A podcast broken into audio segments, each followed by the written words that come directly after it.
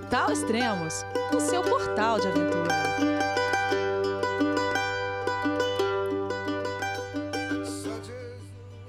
Bom dia, boa tarde, boa noite, bem-vindo a Extremos, seu podcast de aventura. Esse é o vigésimo podcast com o Tiago e a Flávia da cicloviagem de volta ao mundo Two for Trips.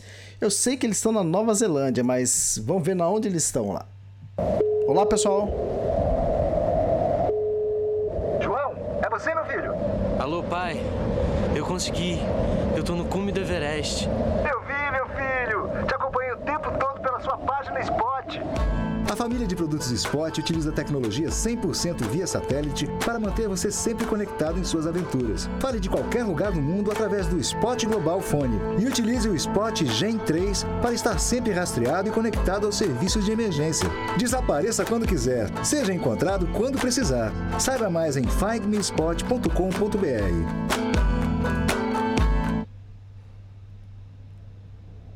Que a hora, Elias! Que a hora! Quebrou, quebrou. Hello, hello. Vocês já tinham usado esse cumprimento não, ou não? não? Já, já, no outro, no outro. É o cumprimento ah, daqui que... deles, dos Māori. É, mas agora a gente tá ah. usando com mais firmeza, porque na Ilha Sul, onde a gente tava, era mais o pessoal da colonização inglesa, então era tudo hi, hello. Aqui não, aqui já tem mais Māori. A gente tá na Ilha Norte agora, então agora tem que usar o que a hora. Ah, tá, aí é mais comum... É, eles usarem mais é, essa expressão do que o hello. É, eles usam, você escuta um pouco mais e você vê mais o Māori, né? Aqui tem muito ah, mais tá. Māori. Porque quando os Māoris uhum. vieram para Nova Zelândia, eles vieram predominantemente, ficaram predominantemente na Ilha Norte, por questões climáticas. A Ilha Exato. Sul, o clima é mais frio, tem mais chuva, então quem foi para lá depois foi mais a galera da Europa, né? Os então tem uma proporção maior lá, então aqui você escuta, você vê mais Māori, né, então a gente já tá conhecendo mais esse programa Māori. É, e é engraçado que às vezes em vez deles falar raio, alguma coisa, ele fala che bro, che bro. Che bro, eles têm um jeitão diferente. Legal. E onde vocês estão agora? Estamos na cidade de Wellington, ah, essa é a capital mesmo, Elias. É, é, essa é a capital verdadeira. Essa é a capital é. mesmo da... Então, na capital, a gente está na casa de um casal que eles são Warm Showers, e a gente chegou aqui nessa casa porque no meio do caminho a gente encontrou o Antônio, que é o outro cicloviajante brasileiro que a gente contou no outro podcast. A gente encontrou ele no meio do caminho, quando a gente estava lá na Ilha Sul, e aí ele falou que ia passar umas dicas de lugar onde ele tinha ficado na Ilha Norte. Ele passou a dica desse casal, um casal que viajou três anos de bike. Eles são da Nova Zelândia, eles são Kiwi, né? Na verdade, ele é Kiwi e ela veio para cá muito pequena, então ela, ela se considera mais neozelandesa do que alemã. Ela é nascida na Alemanha. E eles viajaram três anos. Eles, são, eles gostam de montanha e eles viajaram três anos fazendo bike tech, que é o, hum. que, é o que o Cavalari gosta de fazer, né? Você põe as mochilas lá na bicicleta, a bicicleta fica bem pequenininha, bem compacta. É uma cicloviagem ultralight. Ultralight, é uma cicloviagem ultralight. Bem ao fã. E aí eles fizeram a PAMIR que a gente fez, eles fizeram... o Himalaia, eles fizeram é, a Patagônia, a parte do Fitzroy, as cordilheiras, toda aquela parte. Então eles fizeram, viajaram três anos de bike, Bolívia. Então é, tá sendo legal, assim, a gente foi trocar bastante informação com eles aqui. E a gente chegou na casa deles. A casa deles, é lógico, era numa subida dele. Puta, nossa. Nossa, pirambeira. Nossa, os caras realmente gostam de montanha. E aí estamos aqui, a vista é bonita, dá pra ver a cidade inteira daqui de cima, super bonita. Pra você ter noção, é a última casa da montanha, sabe aquela que você olha lá em cima, assim, é mais ou menos essa. Uhum. Você chega, acabou a montanha, mas tá ali a casa. Tá louco. Ainda tinha uma escadinha, depois de toda aquela subida da, da estrada, tem uma escadinha pra você subir até a casa. É legal. Oh, aí, eu tô, tô colando aqui do, do Google, tem trezentos e noventa e três mil habitantes, é, Wellington. Se for comparar aqui com a região aqui onde eu moro, é, é, um, é, uma, é um Jundiaí. Que pra gente aqui é uma cidade relativamente pequena, entende? É, então, na Nova Zelândia tem muito disso, Elias. A gente passou em cidade que tinha dois mil habitantes. Sabe? A gente passou em Não. vilarejo que tinha trezentos habitantes, sabe? Então, quando a gente fala, eles falam assim, ah, mas onde vocês moravam no Brasil, né? A gente fala, a gente morava em Jales, né? Ah, e quantos habitantes tinha em Jales? A gente fala, ah, tinha quarenta mil habitantes. Aí eles falam, ah, não era pequeno, sabe? Aí eles já tinha uma cidade Mas sim, uma diferença, sim. Enfim, é, porque assim, é uma cidade pequena, só que ela tem uma infraestrutura como parece cidade grande. Ah, sim. Porque tinha lugares, outros países que a gente passava, que eram as vilinhas do, com a mesma quantidade de pessoas, só que praticamente não tinha um mercado, não tinha nada. Aqui, mesmo as cidades pequenininhas, as vilinhas têm um, um puta mercadão, né, com várias hum. opções, né, até para coisas para comprar, para arrumar, bike, secretaria, coisas todas. Hum. A maioria das cidades, mesmo as vilinhas, tem. Tem, tem a loja de bebida, tem a estação de trem também. É aquele então, negócio lá, o metrô das dez, lá, que compra de tudo. É, tem loja de material de construção boa, sabe? Então é ah, tá. bem estruturado o país, né? Sim, legal, mas quer dizer, é, cidades pequenas mesmo, aí vocês viram, estão acostumados a encontrar. Sim, sim. A maioria das cidades, para nós, né, são pequenas. Hum. A maioria das cidades são pequenas. Por exemplo, passou numa, numa cidade que é, tipo, é, que a gente estava em Christchurch, né? Christchurch, uhum. eu acho que é a maior cidade da Ilha Sul. Isso. Né? Eles consideram, chamam de a capital da Ilha Sul, né? Sim. E, e, pô, é uma cidade que você olha assim, você fala, nossa, mas parece um fazendão, assim, sabe? Mas tem tudo na cidade. É uma cidade muito espalhada, ela quase não tem prédios por causa dos terremotos, né? Mas, assim, hum. é uma cidade super estruturada, mas bem, bem calmo, assim. Não dá para comparar com as cidades um pouco maiores no Brasil, por exemplo. Você pega uma cidade de duzentos e cinquenta mil habitantes no Brasil, já tem um movimento mais intenso de carro, e muita gente nas, nas ruas. Lá não, lá era bem tranquilo e é diferente, não sei explicar, é diferente, mas principalmente na Ilha Sul, né? Agora a gente vai conhecer melhor a Ilha Norte. Pô, a cidade que você está falando, a, que é chamada capital da, da Ilha Sul, tem quase o, o mesmo tamanho do, de Wellington, tem trezentos e oitenta e oito mil habitantes. É, mas é diferente, viu, Elias, que a gente uhum. sentiu, tipo, Christchurch é isso que eu falei, não tem prédios, né, bem descampadão, assim, parece ah. que tem muita área verde. Tem muito espaço, né, é. tipo, as casas são espaçosas, assim, é. pra uma, de uma casa para outra, aqui não, aqui já é mais apertadinho. Assim. É, aqui já tem uhum. cara de capital mesmo, já é. tem cara de cidade sim, grande sim. mesmo, com mais movimento nas ruas, ônibus passando. Bastante ônibus. É, né? Muita gente uhum. diferente, sabe, então, sim. mas um ritmo mais de cidade grande. Tanto o terminal do ferry, daí tem aquelas rodovias, é. né, os viadutos. Né? Já tem mais viadutos, já tem alguns prédios, então aqui já é diferente. Tá. É, vocês estão completando agora novecentos e trinta e quatro dias de viagem, desde o início, que vocês saíram no dia trinta de julho de dois mil e dezessete, né, é isso? Ah, vocês lembram? Lá de Jales. E quase vinte e sete mil quilômetros pedalados. Quase. Falta cinquenta quilômetros, mais ou menos. Faz. É, eu acho que amanhã é. a gente completa os sete mil quilômetros. Ah, legal. E a gente parou na onde, o último podcast? Não, o último podcast a gente estava na cidade de Wanaka, que é uma cidade uhum. bem turística na Ilha Sul. Uma das cidades mais turísticas, que a gente falou que lembrava Bariloche, que tinha um lago muito ah. bonito, tinha montanhas nevadas. A gente acampou na casa do quintal, na, no quintal de uns brasileiros. Colocamos uhum. nossa barraca no quintal deles. Até isso era parecido com Bariloche, né? Porque Bariloche tá quase Brasiloche, né? Tinha bastante é brasileiro. Lá em Wanaka também, tinha bastante cheio brasileiro. brasileiro. Esse casal de brasileiros é de Taubaté, cidade da Flavinha. A Flavinha uhum. conhecia já, já. Conhecia oh, o legal. Nosso anfitrião lá, o Furby, né? Uhum. E foi muito legal a gente ter ficado lá. Eles foram super hospitaleiros, eh, que fizeram churrasco, fizeram feijão, né? Fizeram um monte de... Nossa, fizeram um monte. Fizeram lasanha, pudim, pudim, quanto tempo eu não comi um pudim. Assim, foram paparicados lá, então, nossa, foi uma maravilha. E a gente Eles ficou, escutam o podcast, você sabe? Hã? Você sabe se eles, eles escutam o podcast? É. Não, a gente passou o link pra eles, vamos ver se eles vão é, ouvir. Não... É, a gente passou. Não, é eles, que se porque... eles fizeram tanto assim de comida pra Como vocês, é porque eles, eles devem ouvir.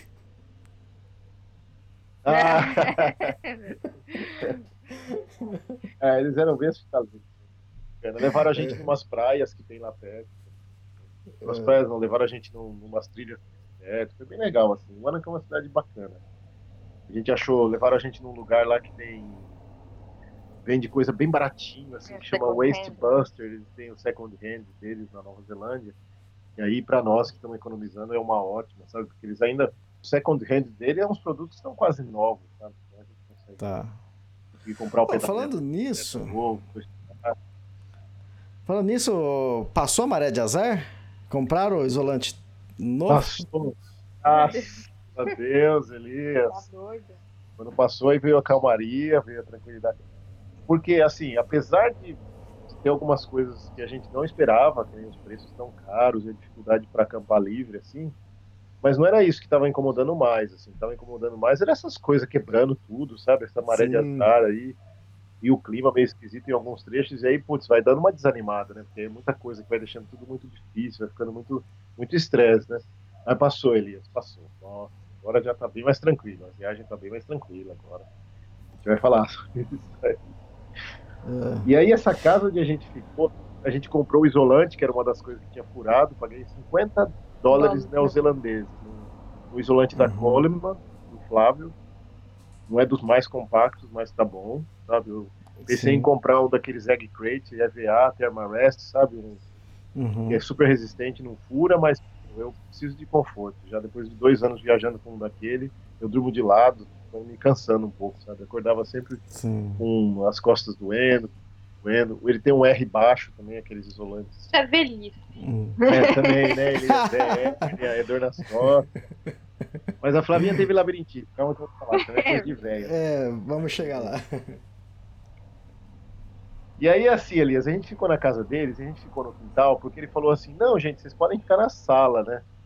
Mas, pô, Elias, como é que funciona mais ou menos a coisa aqui? Aqui, tudo pro neozelandês, o salário mínimo deles é por dia, que eles têm por hora, na por verdade, hora. que eles fazem a cotação.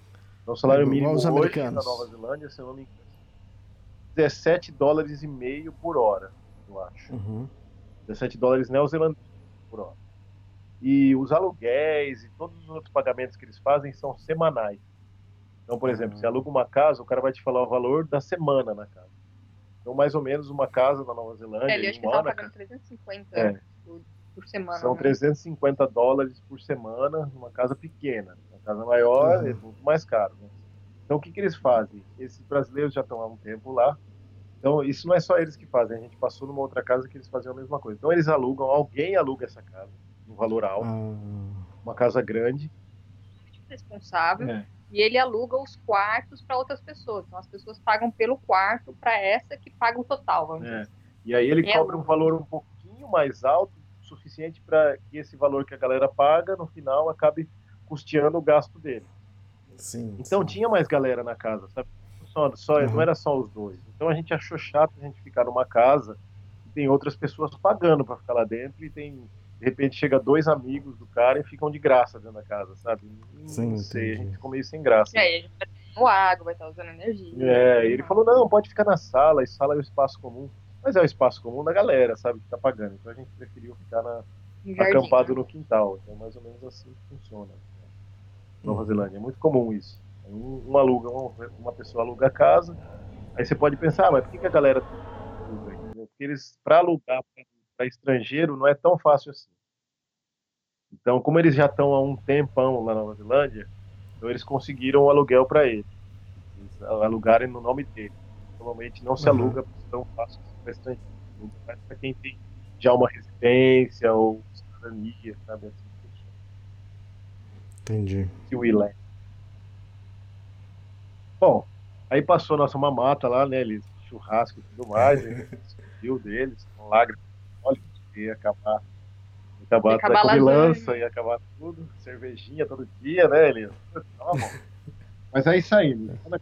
Mais ou menos no meio ali, daí, lá embaixo, e a gente saiu sentido a costa leste agora, a gente estava na costa do sul, chegou em Wanaka, costa leste, e tinha alguns passos, toda a ilha é meio assim, Nova Zelândia, Nova Zelândia fazia Gondwana, que seria tipo...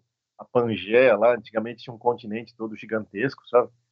E aí com as placas tectônicas foram se mexendo e aí foram formando os continentes, né? Então a Nova Zelândia, na verdade, eles têm a, a teoria de que ela era bem menor e ela era colada com o Chile. E aí separou-se tudo, aí formou-se a Austrália E aí, com o tempo e o movimento dessas placas tectônicas, também aumentou o território neozelandês, né? Porque vai subindo aquelas pedras lá do fundo com lava e aí formou a ilha. Então, como a maioria dessas ilhas, é, o, o centro da ilha é alto, né? Que é montanhoso, e as beiradas são, são praias, né? Então, toda vez que a gente vai cruzar da costa oeste para a costa leste, a gente tem que atravessar o meio da ilha e aí havia alguns passos de montanha. É lógico, não é comparável com as coisas, mas é diferença. E aí a gente foi sentido costa leste. Então a gente mirou Christchurch. Que a nossa ideia era fazer um loop pela Ilha Sul, não ir até Invercargill, que é uma, uma cidade lá embaixo na Ilha Sul. Nossa ideia não era essa, era fazer um loop, uhum. só para conhecer mais a Ilha Sul. Subir para a Ilha Norte. E aí a gente, a gente começou a ver, ver mais vida diferente, assim, mudou bastante a paisagem. É impressionante. Porque a costa oeste, ela é bem verde, ela é bem úmida. Tanto é que eles, em inglês seria West Coast, mas a galera chama lá de Wet Coast. Seria tipo a costa molhada. Chove bastante. Ah, chove tá. bastante, eles têm umas águas alagadiças. É, ah. Tem um monte de sandbike, todo mundo pode que é aquele, aquela não é mutuca, seria o borrachudinho deles, infernal, sabe? Porque esse, igual... esse inseto se reproduz no solo úmido. O nome igual Bertiágua, Uba-chuva... Nossa, é, é, é o mesmo estilo. Barulho d'água, né? Barulho d'água. Chove úmido, né? Bem, bem... Então, quando, você, quando a gente começou a cruzar lá pela costa leste, a gente começou a ver a paisagem mudar. Elias fica bem seco, venta bastante, já começa a ventar mais. É, fica bem mais seco as pastagens, tudo muda a vegetação. E aí começou a aparecer bastante coelho, cara. A gente via muito coelho. Foi uma peste que foi trazida para cá. Da Nova Zelândia. A Nova Zelândia hoje tem um problema de pestes, né? Que o homem trouxe, desde os, os primeiros maoris que chegaram na Nova Zelândia, quando eles vieram, eles trouxeram um cachorro deles e trouxeram ratos. É o cachorro do, é, uhum. o cachorro do Pacific. É o Pacific Dog, é um cachorro do Pacífico. Vieram com os maoris e vieram alguns ratos também. Ratos, é, nossa. É, e aí eles chegaram na ilha e não tinha predador para eles. E o cachorro tinha aqui. É, os pássaros. Então, reduziu muito o número de pássaros. Teve um pássaro que foi extinto, que só existia aqui, que era o Moa. Moa. Parece uma avestruzão, né? É, chega, o tamanho dele varia entre setenta centímetros até três metros de altura. Variava. Tá. Umas é... quatro mais espécies. Deixa eu falar uma coisa, mas esse cachorro é selvagem? Não, ele era... Ele era um cachorro que era domesticado pelos, pelos Maori lá, não era selvagem. Uhum. Mas ele, o bicho chega aqui é meio que instintivo, ele atacava os passarinhos, atacava os... É que nem você leva um cachorro no parque, ele vê lá as pombas, ele quer correr atrás dele, é. que seja pra brincar, né? Só que é. alguma hora ele pode se pegar e morder. Né? É, e os bichos aqui não estavam acostumados com nada, né? Então eles deixavam lá, via o cachorro, atacava eles, matava, matou vários. Então... Eles... Porque muitas dessas então... aves, elas não voavam, só corriam, é. né? Aí às vezes o cachorro era mais rápido. Então, terminou então... vários, que a população de kiwi, que é aquele passarinho pequenininho, e bondudinho, parece a fruta uhum. mesmo, ele morreu muito por causa desses ataques, tanto de cachorro. É, esses moas foram extintos pelos, pelos Maori, quando o Maori chegou aqui foi extinto o moa. Imagina você tá lá na floresta e tem um, um pássaro, uma galinha gigante, de, três, de sei lá quantos quilos, quinhentos quilos pra você comer. Porra, você vai atacar, né? O bicho não se defende, uhum. não faz nada, nem corre, nem foge. Ele era curioso. O único bicho que atacava ele era uma águia gigantesca que existia aqui. E aí, quando reduziu a população de moa, quando acabou os moas, a ave já não tinha mais o que caçar, ela foi extinta também. Só que tá sabendo tudo isso porque ontem a gente foi no museu, tá? É, tô por dentro, ele está passando todo o meu conhecimento agora. É, então, Nossa, é... Tá o, a gente tá, tá gravando o podcast trezentos e dezenove. O podcast trezentos e dezoito foi uhum. com o Daniel Nogueira, que tá fazendo a Teraroa, que é a trilha que corta as duas ilhas. E nesse podcast Sim. trezentos e dezoito, ele foi mordido, atacado por um cachorro. Ah, então pode ser, porque não é comum você ver cachorro... cachorro livre aqui, assim, todos os cachorros têm que ser registrados, mas uhum. tem alguns cachorros... Não só cachorro, qualquer animal, gato é. também tem que ser registrado, com coleira, né? Eles não tem, praticamente não, você não vê, na, pelo menos nas estradas, assim, você não vê os cachorros soltos. É, igual você vê no Brasil, não. igual você vê na... Não vê cachorro de rua, nem gato de rua. Talvez na trilha. Uhum. É, pode, ser esse, pode esse, ser esse cachorro. É, pode ser esse Pacific Dog aí. Pô, esse Moa que e você aí, tá além falando dele, aí, é, é quase uma ema. É, quase uma gigante, mas era bem grande, Elias. Nossa, a gente ah. foi no museu e viu as réplicas que eles fizeram. Com as ossadas que acharam, o bicho é gigante, gigante. Era uma, uh-huh. uma refeição, né? A gente uh-huh. vai no Moa Fried Chicken, comer um... Tem o K F C, aí tinha o Moa Fried Chicken. Você vai comer, tipo, porra, você alimenta, sei lá, uma festa de casamento inteiro com um bicho de quinhentos quilos. Verdade. Então os caras exterminaram a população de os Maori quando chegaram. E aí depois chegaram os europeus. Aí os europeus trouxeram outras peças. E aí trouxeram junto, junto vieram Possum, por causa que eles trouxeram por causa do, do couro. Possum, eu não sei explicar um possum, Elias. Eu não sei o nome em português. É um bicho peludinho. Ah. Trouxeram esse possum, aí trouxeram aí, aí o europeu gostava de caçar. E ele falou, ah, vamos levar uns bichos para se procriar lá e a gente caçar também. Aí trouxeram aqueles viados da montanha, trouxeram todos esses bichos para cá, sabe? Só que esses uhum. bichos, quando eles chegam aqui, eles se modificam um pouco, sabe? Eles começam... Ah, eles trouxeram para controlar a população X, mas aí o bicho acabou gostando mais de outra coisa e começou a atacar outros bichos, sabe? Então virou um negócio descontrolado. Então hoje na Nova Zelândia é estimulado o extermínio de vários desses animais. Pode caçar, pode matar, é, meter bala. Ensinam as crianças a pegarem os fósseis, né? Tem que fazer é. armadilha. Então às vezes a gente fala assim, ah, o caçador, aí a galera pode pensar, ai, tem muita caça na Nova Zelândia, pessoal sem coração. Não. É que esses animais, tipo, mesmo os veados, esses bichos grandes, eles, é, eles vão destruindo a, as, as florestas, vão comendo tudo, sabe? Então tem que é estimulado a caçar. O próprio departamento de conservação caça por helicóptero esses bichos. Entendeu? O cara vai no helicóptero, Caramba. eles vão sobrevoando as montanhas, o cara vai, o atirador lá de cima, o cara, um atirador de elite mesmo, o cara vai mirando e metendo bala. Então, uhum. É, bem, oh. tem veneno nos lugares, eles põem armadilha, veneno, as trilhas tem que tomar cuidado. Então tem tudo isso daí aqui, porque virou uma, uma praga. Então, o, o possum... Então a gente vê é... muito, né? Eu não achei a, o nome dele em português, é, mas ele é meio branco e parece um rato. É, um, mas é grandão, é grandão. Tá. Um tá. ratão. Um ratão. E, e a gente vê muito morto na estrada. Então a gente começou a ver muito coelho na estrada. A gente começou a ver muito possum atropelado. A gente começou a ver o wallaby. O wallaby é tipo um canguru pequenininho. Mas deu dó, a gente viu morto. É, um canguru pequenininho. Mas isso daí não era daqui, sabe? Foi trazido. Então a gente tem dó porque vê esses bichos mortos, porque vê... Mas quando você vai ver, estudar a fundo mesmo, virou uma praga e acabou com vários animais da Nova Zelândia que existiam, foram extintos depois que esses bichos chegaram, sabe? Então, então a gente uhum. não fica mais com tanta dó. A gente, ah, a gente olha ele morto na pista.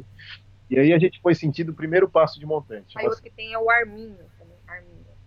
É... Ah, arminho. é. Arminho. É tipo um furãozinho, também tem bastante. Então. Arminho. É os toas. Ah. E aí, beleza, a gente foi pro primeiro passo. Achou esse daí? Bonitinho. Achei. É Parece um furão. Parece um furão. Exato. Também foi trazido, também não era. Então a gente foi sentindo o primeiro passo de montanha que a gente começou Bom, a fazer. Os, assim, os ma- Maori também foram trazidos, né? É, o ser humano também não era. Não, onde o ser humano chega é uma desgraça. Tem um estudo falando que onde os seres humanos chegam, é, todos os grandes mamíferos vão sendo extintos. maioria ah, dos tá. lugares. Eu pensei que você ia falar que era o livro que você leu. O, o audiolivro que a Flávia leu. Ah. E a Flávia que é meu audiolivro. Eu brinco com ele, porque toda vez ele fala, ah, eu li esse livro. Eu falei, você não leu nada, eu que li, só que eu tenho que ler em voz alta, depois ele entende, aí ele fala pros outros. Aí ele fala que ele que leu. Ela lê da assim. barraca pra mim, né? Ah. Que mordomia, hein? Que mordomia, né? Bom, aí a gente foi sentido Lindespest, é um lugar bonito, uhum. né, atravessando ali umas montanhas e tal, e aí a gente começou, começou a melhorar a nossa maré de azar, porque eu tinha reclamado no podcast, uma coisa que a gente sentia muita falta, era área para acampar selvagem. Sim. Na verdade, até existe uma ou outra, mas é proibido, nós estamos na alta temporada, está muito cheio, o pessoal fica de olho, o pessoal denuncia, a multa é duzentos dólares neozelandeses. Então a gente precisava achar um lugar que não for... A gente também não gosta de fazer umas coisas meio fora da lei, então a gente preferia achar um lugar oficial que a gente pudesse acampar com barraca, não pagando ou pagando barato. Porque existem campings aqui que são muito caros e a gente não aproveita tudo. Essa... A gente não precisa de piscina, de internet, a gente não precisa de várias, várias facilidades que tem esses campinhos grandes, sabe, uma cozinha super cheia de coisa, não, a gente só quer um lugar bonito na natureza, pra gente curtir um rio, curtir uma natureza ao redor e, e dormir tranquilo, sabe. E aí aqui, quando você sai daquela área muito turística da West Coast, da Nova Zelândia, eu não, isso aí não vale pra quem tá fazendo trilha de montanha, trilha de montanha já é outra história, Elias, tem, tem vários lugares que você pode ficar ali na montanha, porque aí só vai os trilheiros mesmo, não vai essa galera uhum. da campervan. É, tá muito aqui na Nova Zelândia, sabe, tipo, um enxame mesmo, tá causando problema para eles, já um número exagerado desse tipo de turista. Mas uhum. quando a gente começou a ir para a costa leste, começou a aparecer mais opções de departamento de conservação, que, é o departamento, que são os campings oficiais do governo da Nova Zelândia, que normalmente são em lugares bonitos na natureza, um pouco afastados das rodovias principais, mas que te ou são gratuitos ou te cobram uma taxa entre oito a quinze dólares, dependendo da beleza do lugar, essas coisas. E a gente paga, a gente não, não dá o cambal, a gente até não recomenda que as pessoas façam isso, por favor. Se vocês vierem para Nova Zelândia e vocês forem aos campings do Departamento de Conservação, são campings que contam com a honestidade das pessoas que estão ali para se manterem. Então não tem ninguém ali para te cobrar. Eles têm normalmente uma caixinha que está ali para você preencher um papel, um envelope, você coloca o seu dinheiro dentro, o dinheiro que estava tá escrito ali que é para você pagar, é por pessoa, por noite, coloca o número de noites, preenche e põe na caixinha. Às vezes passa um ranger. Na alta temporada, normalmente os rangers passam para conferir. Mas o ranger vai passar assim lá pelas oito, nove horas, às vezes vem no final da noite, mas normalmente eles não vêm tão cedo nem tão tarde. Então tem uma galera ali que chega com camper ou chega de, de bike, alguma coisa assim. O cara, no final da tarde, monta a barraca, bem de manhãzinho, o cara pega e se pica dali e não paga, entendeu? Entendi. Só que assim, isso é ruim por dois motivos. Primeiro porque... Tem alguém pagando por isso. Tem né? alguém pagando por isso, Lia. Tipo, o, tudo bem, o governo tá pagando, o governo recebe dinheiro para isso, para manter esses departamentos, mas a partir do momento que um monte de gente a não pagar, o governo vai ou aumentar o preço, e aí a galera que tá pagando, que é honesta e paga a rua do negócio, vai ter que pagar pelos caras que não pagam, uhum. ou o governo vai fechar. Porque não tem ninguém pagando e vai falar, ah, eu vou fechar isso aqui, não, não dá para manter, porque tem um custo você limpar banheiro, tem um custo você fazer manutenção no negócio para fornecer água pro lugar, para manter uhum. limpas os negócios, as lixeiras, quando tem lixeira, normalmente não tem, mas tudo tem um custo, entendeu? E aqui na Nova Zelândia a mão de obra é cara.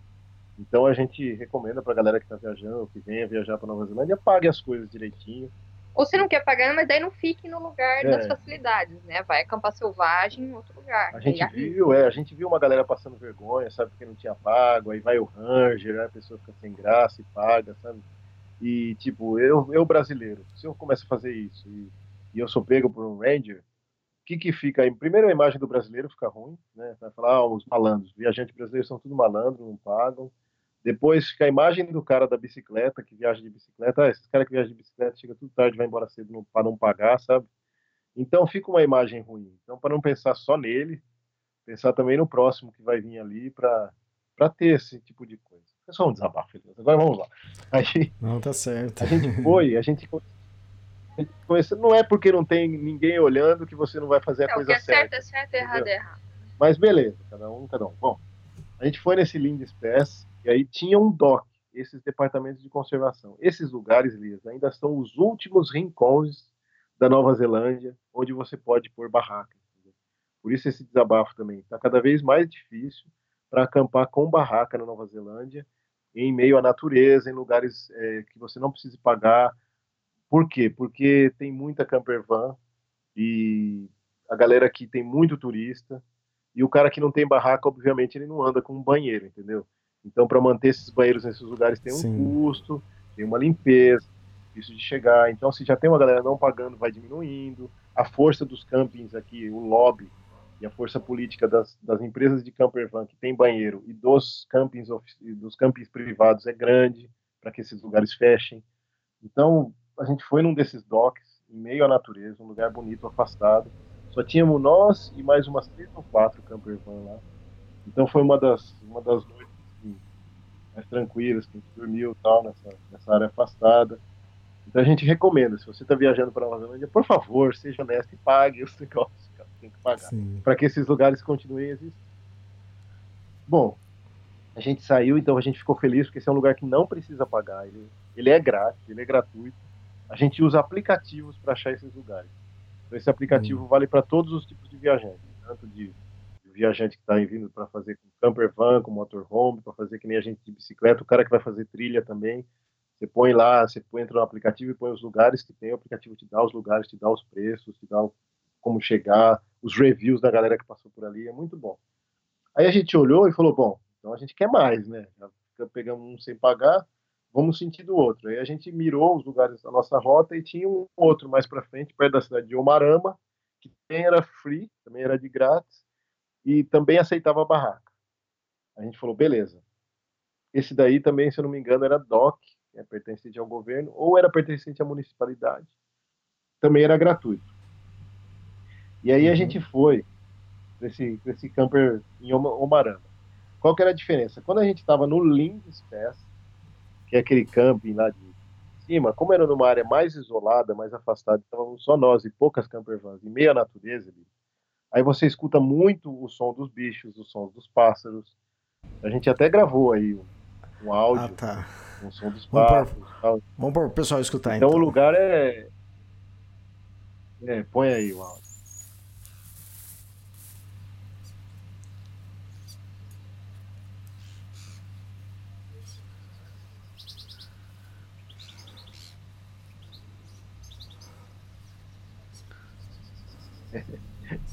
É só os passarinhos. Isso legal. Aí é o somzinho da manhã. Isso, é, é de manhã, quando você acorda, sabe? Você acorda de manhã, você escuta bastante os pássaros. É, tinha muita gaivota também. É, então, porque é um lugar assim que, como tá na natureza e não tem muito turista, não tem muita campervan, não tem muita gente fazendo barulho nem nada, os, os bichos chegam, sabe? Então é um lugar legal, a gente sempre tava sentindo muita falta desse tipo de lugar, porque a West Coast, ele é muito turístico, e na alta temporada é lotado de gente, então você só escuta barulho de carro, né, e gente ao redor. Esse Omarama, que é esse outro campo, aí esse aí tinha muita camper van. Então o lugar era legal, era bonito, mas aí à noite você só escuta bateção de porta. A gente gravou também. pra, pessoa... pra você fazer a comparação do... Vai fazer a comparação dos dois áudios, um com o bicho e outro é esse aqui.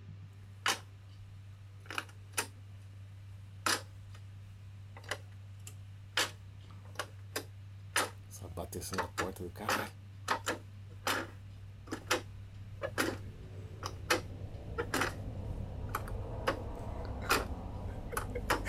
Um negócio chato, cara.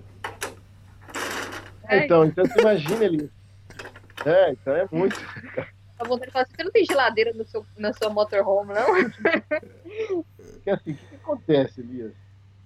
O, o, o problema da Nova Zelândia hoje é que assim, há um, há um, há um tempo atrás era uma coisa boa para eles, essa entrada uhum. de turistas no país.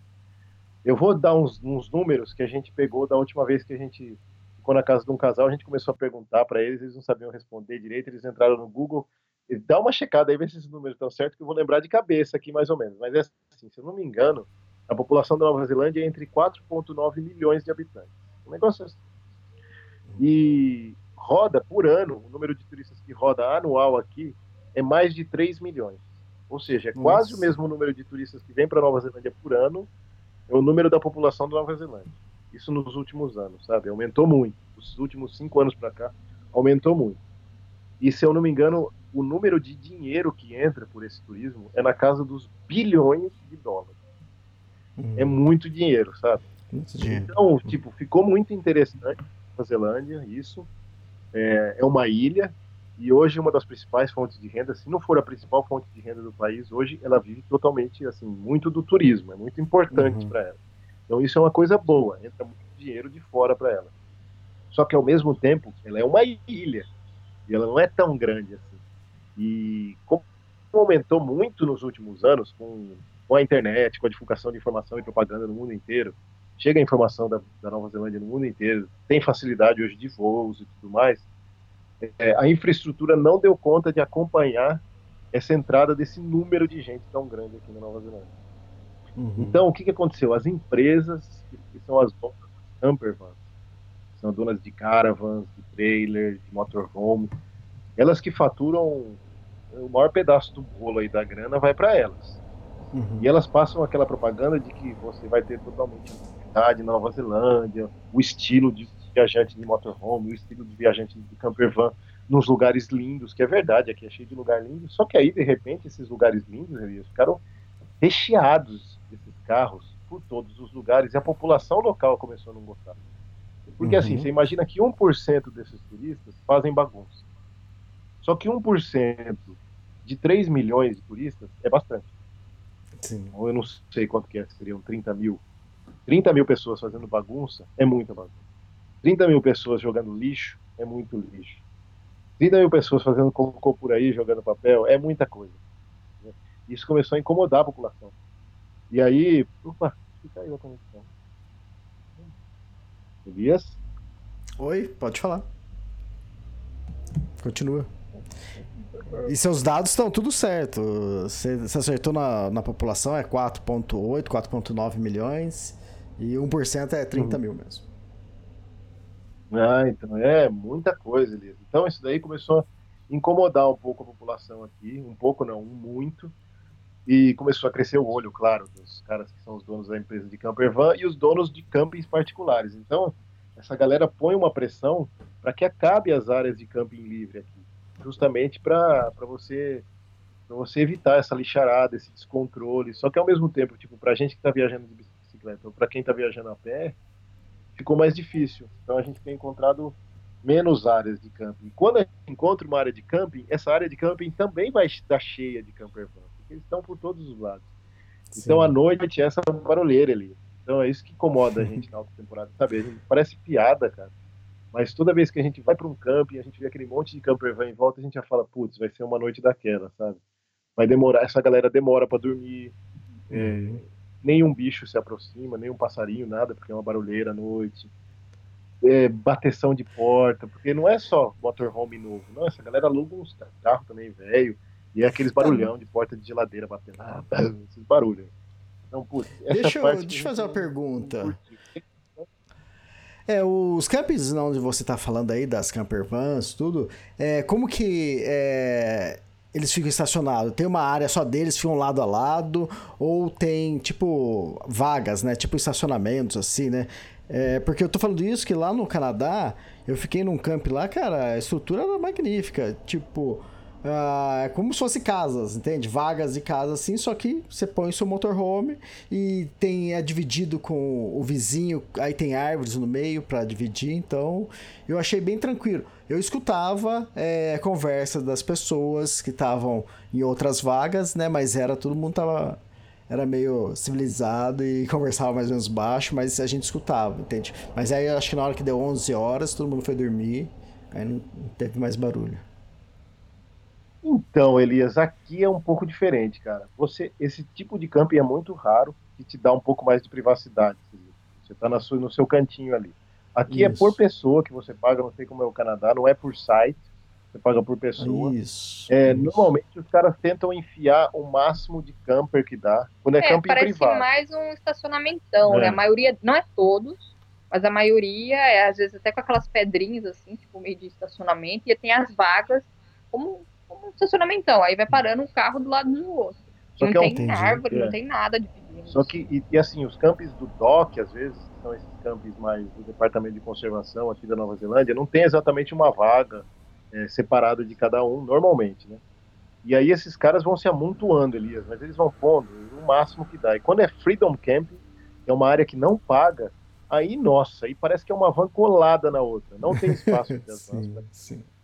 Ou seja, privacidade zero, a gente tem que arrumar um lugar enfiado em algum lugar para pôr nossa barraca e a gente dificilmente consegue ficar longe das vans, então é, é um pouco desagradável, assim, é, a gente não curtiu muito nossas acampadas por aqui, tipo, é aquela história, né, Elias, tipo, quando você já foi para um lugar que é muito fácil acampar livre, quando você vai para um que é, que é mais difícil ou que não te dá, não, não tá exatamente do jeito que você, que você gosta, você fica fazendo comparações, né? Então, é lógico, quando a gente estava viajando, são países, são áreas completamente diferentes, mas que lembram, em parte, tipo, a gente achou que a Nova Zelândia lembra muito a Patagônia, tá? Muitos lugares aqui lembram muito a Patagônia. A Patagônia chilena, até a carretera austral, e a Patagônia argentina. Porque a Nova Zelândia também tem vários tipos diferentes de relevo em um espaço pequeno. Então, tem área seca, tem área úmida, tem área de montanha, tem área de pico nevado, tem os rios com água cristalina. Os rios aqui na Nova Zelândia são mais azulados, água. Tem rios aqui impressionantes, bonitos, assim, lagoas, que não são na, nem na, na Patagônia assim.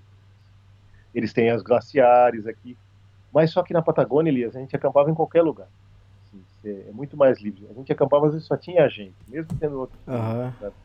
E não, aqui muito mais turístico, a gente achou, muito mais turístico. É, assim. Mas eu acho que não tem como também liberar, porque pela quantidade de turista que tem, se você libera para acampar num lugar desse, vai, vai estragar, entendeu? É. O ser humano vai uhum. acabar gente... tendo papel higiênico para todo lado, é, muito, vai ter essas campervans que vão estar no camping, que estão no dock ou no camping, vão estar tudo em volta do lago, né? É. Que é muito, é muito. Uhum. Então vai acabar estragando, mais... cara, a gente entende. Uhum. Eu fico imaginando de manhã vocês acordando com isso aqui. Ah, é. Parou. É. E à noite também, Elias, porque essa galera, qual que é a diferença? Tipo, a gente gosta de chegar num camping para aproveitar o camping. A gente não pode chegar muito à noite também, porque a gente não gosta de pedalar à noite. Mas a gente, quando é três horas, quatro horas da tarde, a gente está chegando em algum lugar para acampar. Quando a gente chega, não tem quase ninguém. Então a gente quer aproveitar a tarde, o final de tarde no lugar, dormir uma noite tranquila, quer aproveitar a natureza. A nossa ideia de acampar é o contato com a natureza, é nadar naquele rio, é beber água daquele rio. Tomar um café olhando a paisagem. Tomar um café olhando a isso, ver os pássaros, sabe? Curtiu, essa, essa galera não, a maioria, não é, não é todos, toda vez que você generaliza tá, tá errado, né? Mas uhum. estou generalizando. A maioria dos viajantes que vêm aqui para Nova Zelândia, eles vêm pela campervan. E nem, pelo, uhum. nem por a ideia de acampar. Eles vêm pela aventura campervan, aventura motorhome. Passar o tempo dele na campervan, indo para tudo quanto é lugar, o máximo de lugar que dá no tempo que ele está de, de férias, e arrumar um lugar de graça para dormir. É, e só vai para o camping na hora de dormir. Sabe? Então, noite, tipo, quando a gente começa a chegar às sete horas, oito horas da noite, Elias, é uma atrás da outra. É um congestionamento. Vem tudo, entrando uma atrás da outra, de campervan e motorhome, uma campervan e motorhome, e eles vão se enfiando e vão e fazem aquela bagunça, sabe? Então, uhum. poxa, não, não é legal, assim, a gente sente um pouco de falta de um, mais uma tranquilidade, mas não dá pra ter tudo, né, Elias? Mas quando a gente foi agora, isso aí pra costa leste, que é menos turística do que a West Coast, e outra coisa que aconteceu também na Nova Zelândia é o coronavírus. Não tem coronavírus hum. aqui, mas todos os voos da China foram cancelados. O turismo da galera da China tem aumentado bastante, essa galera vem em massa pra cá hoje em dia, pra Nova Zelândia. E eles vão para as estradas. E eles também alugam campervan, alugam motorhome. Então diminuiu um pouco o número de turistas, assim, dos campings, em alguns ah. lugares, por conta dessa diminuição dos voos da China. Foram bloqueados todos os voos da China para Nova Zelândia nesse período agora. Então deu uma maneirada. Hum. É, tá. Tiago, isso, porque quando a gente chegou, a gente fez uma escala na, na China, né? É. Na primeira semana aqui na Nova Zelândia, o Tiago pegou uma gripe, mas ficou ruim, ficava com febre de madrugada, tinha que tomar... Eu falei, Tiago, você tá com coronavírus aí. Aí eu falei, se não for coronavírus, ele tá com coroavírus, porque ele tá ficando velho. Mesmo. É, eu faço quarenta anos, né, Elias? Eu comecei a ficar com coroa. Você tá, você tá com gorducha vírus. Concorrente. Também. É, tô com a hérnia agora, né? Uma hérniazinha também. Ah, é? Eita... Bom, mas a gente acordou com esses barulhos de carro. E à noite, às vezes, quando eles chegam, Elias, a gente já tá na barraca. Chega camper até às dez da noite, às vezes. E aí os caras não têm noção do que é dormir numa barraca. Muitos deles nunca acamparam na vida. Então eles chegam com farolzão, sabe, lanterna. Putz, cara, você tá na barraca, é um saco, né, Elias? Você acorda, né, cara? Bom, mas beleza. Aí saímos desse Omarama. Deixa eu ir, porque senão agora os podcasts têm que ser mais curtos. Aí saímos desse Omarama e fomos para o Lake Poaka. É um lago bonito que tem. Também tinha uma área de camping livre. A gente começou a dar sorte. Começou a achar pelo aplicativo áreas que eram, não precisava pagar, podia acampar. A única desvantagem é que, assim como a gente não quer pagar e quer acampar no meio da natureza, os campervans, o interesse deles não é acampar no meio da natureza, mas é não pagar. Então eles iam muitos para lá.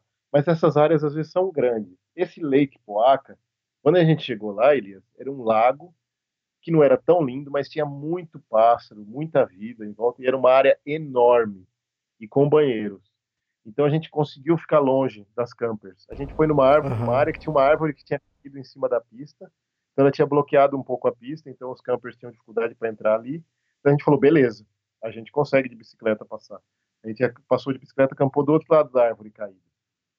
Então, além da galera não ver a gente ali, ainda eles não conseguiam passar, sabe? Então a gente ficou uhum. meio longe dessa barulheira de porta, de gente. Foi junto com os patinhos, que até o, o Tiago levou uma bicada do patinho. A gente até pôs uns vídeos, no, pôs umas fotos no Insta. Tá tudo isso aí que eu tô falando, tá no Insta. E aí o lugar era bacana, a gente gostou e decidiu ficar duas noites, tá? Pra descansar direito. E a gente pegava a água do rio, filtrava, a gente tem um filtrinho, né? E a gente estava com estoque de comida bom, então deu para deu para ficar lá. E os patos do rio, eles, eles viram que a gente estava ficando lá mais tempo, eles ficaram amigos da Flavinha, todo dia de manhã. A gente ia acordar, escutava os patos, eles ficavam rodeando a barraca ali, já pedindo comida. E a gente ia fazer o café, né, de manhã, eles ficavam pegando o resto. Então dormiu do lado da barraca, é. Dá para sentir assim. Então foi legal, isso daí foi um, foi um lugar... um lugar legal. Eu parei para checar minha roda da bike, só para ver se estava tudo bem, aí comecei a encontrar uns trincos na roda traseira Eita. Da bike. Ela trincou a saída dos, da onde entra os raios na bike, mas é normal já, nossa bicicleta é pesada, tá, tá tranquilo, tá? Vamos continuar mandando bala, que eu não vou gastar mais dinheiro nessa Nova Zelândia. E aí depois, ah, a gente foi para um sentido, outros lagos muito bonitos. Tem dois lagos que são lindos no meio da Nova Zelândia. Um chama Pukaki e o outro chama Tekapo. Esses ah, aproveitando, é... aproveitando a, a foto da capa, que vocês estão na bicicleta, tem um lago no fundo, é um desses lagos aí? Isso, é um desses lagos aí. Se eu não me engano, é o Tekapo. É o lago Tekapo. Ah, tá. Esses lagos são lindos, eles, eles são muito bonitos, eles são enormes, de uma água azulada, assim, que parece que jogaram tinta na água, velho. Certeza. Sim. Não sei como eles fazem pra água ficar dessa cor. Porque é impressionante, às vezes a gente pode achar que a gente editou as fotos para ficar um azul, não é azul, cara, é muito azul, muito bonito. Esse, esse tipo de água azulada, assim, a primeira vez que a gente vê nesse azul, assim, foi aqui na, na Nova Zelândia. Tem um parque na Croácia que a gente passou que tinha uns lagos de coloração azulada, e eu sei que tem um parque na Costa Rica que tem um lago de coloração azula, azulada, porque tem coisa vulcânica ali, mas assim, igual daqui da Nova Zelândia, nossa, é muito azul, é muito azul, celeste, é muito azul celeste, assim, bonito mesmo. Uhum. E aí, como a gente sabe que esses dois lagos, tanto o Pukaki quanto o Tekapo, são muito turísticos, o que, que foi que fizeram? Proibiram completamente acampar selvagem em volta desses lagos, acampar livre, vai? Freedom camping, que é como eles chamam. É, para não... É, para quem quer acampar com barraca, só pode, só pode acampar se você tiver um carro que tenha banheiro, motorhome. E eu acho que eles só permitem ainda que se acampe assim por causa do lobby dessas empresas de campervan, que é muito forte. Então a gente com bicicleta e com barraca, a gente não consegue acampar. Então a gente se planejou. E aí próximo desse lago tem um lugar que chama Patterson's Pond. Estava no aplicativo que não, não aceitava barraca. Falei, Flá, é, vamos até lá. Vamos ver o que está escrito no lugar, pelo menos. Tem banheiro, a gente falou. Tem um banheiro lá, não tem a desculpa de falar, ah, vocês não podem acampar aqui porque não tem banheiro, sabe? A gente vai usar o banheiro que tem no lugar. Então fomos. A gente passou por, primeiro pelo Lago Pukaki, a gente viu várias placas do lado de um canal. Tem uma foto nossa no Insta que tá nós dois deitados no chão e a bicicleta no fundo, assim, a gente tá do lado desse canal, não passa carro, é uma estrada, mas não passa carro. Então foi um dia bem gostoso de pedalar. A gente fez umas rotas de, de bike por aí. E aí a gente chegou nesse lago, no, no Patterson Pond, antes do ano Tekapo, e tava lá uma placa, Camping... É... Allow it.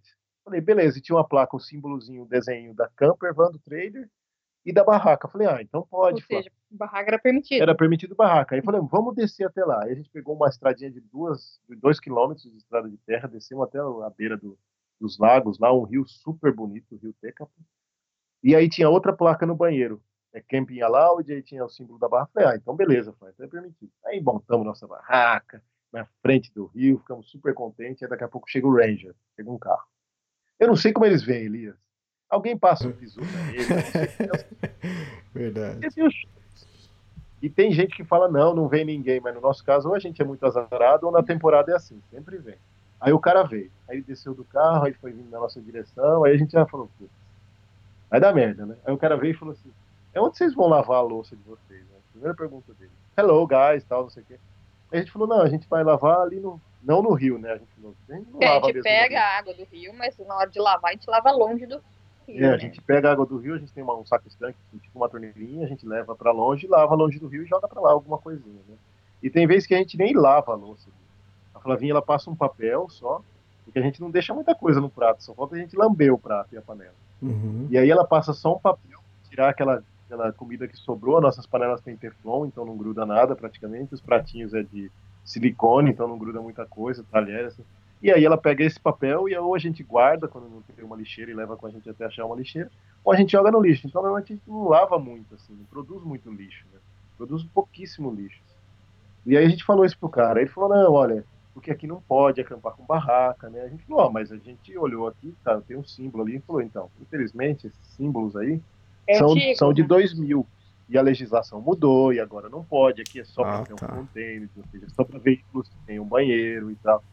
Eu falei, pô, cara, mas eu falei para ele, eu vi que ele era um cara novo, tava ali disposto a conversar, eu expliquei tudo isso que eu falei para você, eu falei para ele, falei, pô, é difícil para quem tá de bicicleta ou para quem tá andando, fazer, tipo, você chega aqui, aí não pode, aí você tem que andar mais trinta, quarenta quilômetros, ou pedalar trinta, quarenta quilômetros até onde pode, sabe, ou até um camping.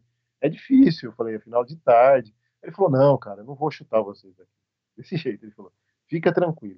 Vocês não são o nosso target, vocês não são a nossa mira. Vocês uhum. não são o problema. Bem assim.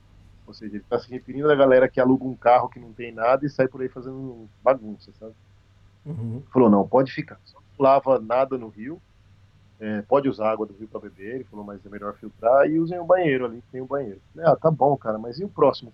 A gente quer continuar parando nos lugares que possa parar, assim, que nem lago, rio, pra gente curtir também, sem ter que pagar um holiday park. Aí expliquei pra ele toda essa questão do holiday park, de, pô, você chega no lugar, você tem que pagar vinte dólares por pessoa. Que é o mesmo que o motorhome, que é o mesmo que o motorhome, é, que, que o cara usa paga. Eletricidade, a gente não usa nada disso, não usa aquele monte de água que o cara usa. E a gente nem aproveita, tipo, piscina, nem nada, não quer essas coisas, pra nós não faz diferença. Aí ele falou, não, eu entendo, tal, não sei o quê. Aí ele falou, não, tem um outro lugar mais pra frente, que eu sou responsável também, que é só pra veículo com banheiro, mas vocês podem ir pra lá que não vai ter problema. Se alguém me ligar ou falar qualquer coisa, eu já tô sabendo. Eu falei, ah, obrigado, cara, agradecendo. Aí ficamos passando uma tarde tranquila, água, nadamos uhum. no rio, aí bebemos água do rio. Filtrar, e no outro dia a gente tirou esse lugar que ele falou, e aí fomos nesse lugar. Aí é Lago Opurra. Uma, aí já começou a ficar plano. Começou a descer já para uma porção de planalto, terras, terras baixas, que eles chamam na Nova Zelândia. Já é perto, bem seco. É, bem seco, já perto de Christchurch. Já parecia a Patagônia do lado da Argentina. Isso, lembra a Patagônia Argentina. Venta bastante, mais seco. A paisagem mudou bastante. A gente começou a ir para esse sentido e chegamos nesse lago, que também era só para veículos com um banheiro, e aí a gente aconteceu um negócio legal nesse lugar. Quando a gente chegou, tinha um ônibus home parado e um outro motorhome parado. E tinha dois casal de velhinho. Mas você sabe quando você chega assim, e você percebe que a pessoa tá curiosa e querendo falar com você? É, foi até engraçado, porque o Tiago, eu parei, fiquei segurando a bicicleta, e o Tiago foi caminhar ali pra ver se ele achava algum lugar que dava pra pôr a barraca. E que o Tiago tava caminhando, assim, o Tiago nem tinha percebido, mas os, os dois velhinhos do, do motorhome levantaram, assim, já empolgados, querendo falar com ele. Aí o Tiago passou reto, ele nem viu, né? Aí quando ele... Aí os dois velhinhos sentou de novo. Falei, ah, murchado, então, certeza, é, certeza que ele tava querendo conversar com o Tiago. Aí o Tiago foi voltando, eles levantaram de novo. Aí o Tiago passou reto de novo, aí sentaram de novo. Falei, Tiago, volta lá e fala com esses dois velhinhos, né? Aí o Tiago nem... Deu três passos assim, os caras já estavam com uma xícara de café na mão, oh, um cafezinho. É, vem tomar um café, eles estavam curiosos, eles queriam conversar, queriam saber de onde a gente vinha, o que a gente estava fazendo e tal, não sei o quê. Aí foi legal porque a gente acabou conhecendo dois casais, desses velhinhos que viajam, eles são de lá da Nova Zelândia mesmo. É, eles falaram que para eles também hoje em dia tem ficado mais difícil acampar assim nesses lugares, mesmo porque reduziram, antes esse pessoal chegava com o motorhome deles, e eles têm tudo, né, Elias, nesse motorhome, um ônibus, um ônibus. O cara tem a quantidade de água para ficar uma semana. É, já tirou um galãozão de dez litros é, de água pra um gente. Falou, não, eu não bebe essa água da, do banheiro, não. Toma aqui, já é. Tá tudo filtradinho. É.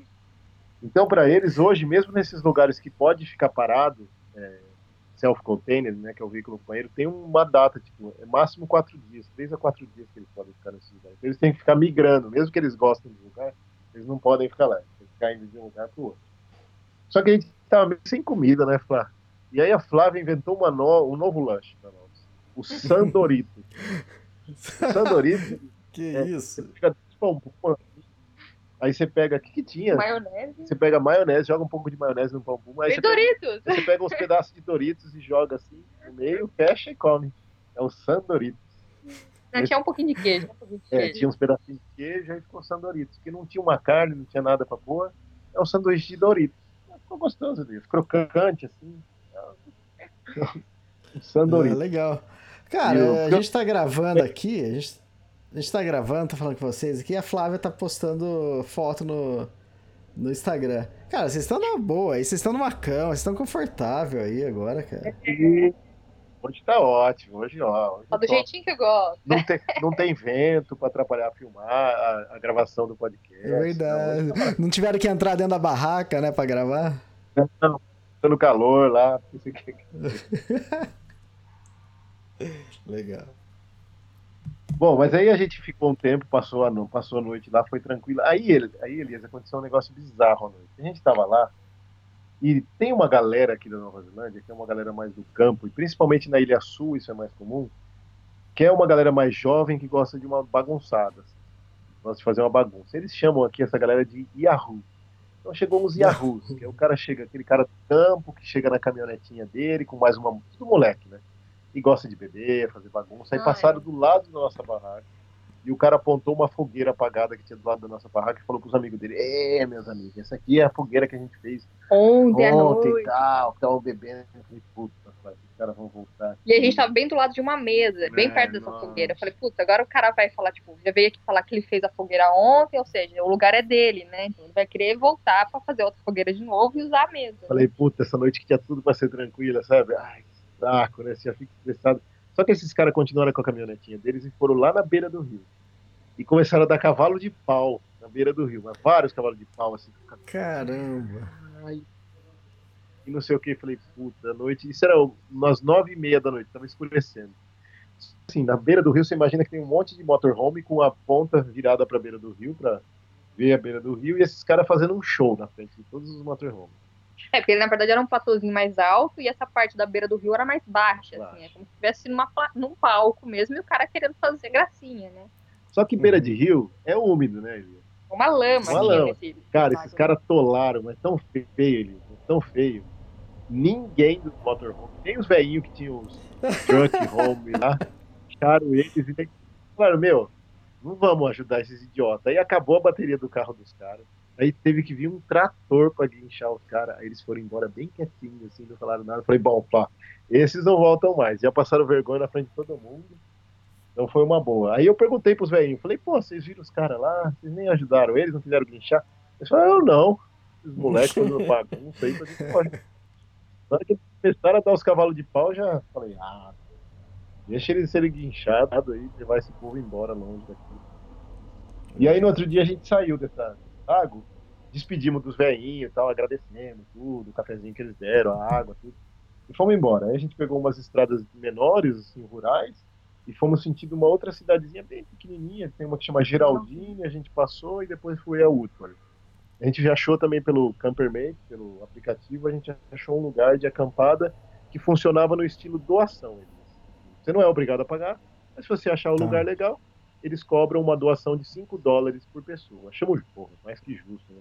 Chegamos lá, o lugar era bem bacana, tinha banheiro, tinha área para fazer churrasco, não tinha quase nenhuma camper van, só tinha trailer e motorhome das pessoas locais, dos velhinhos que viajam. Os velhinhos são tranquilos, né? Nove e meia da noite esse povo tá dormindo, sabe? Então não faz barulho nem.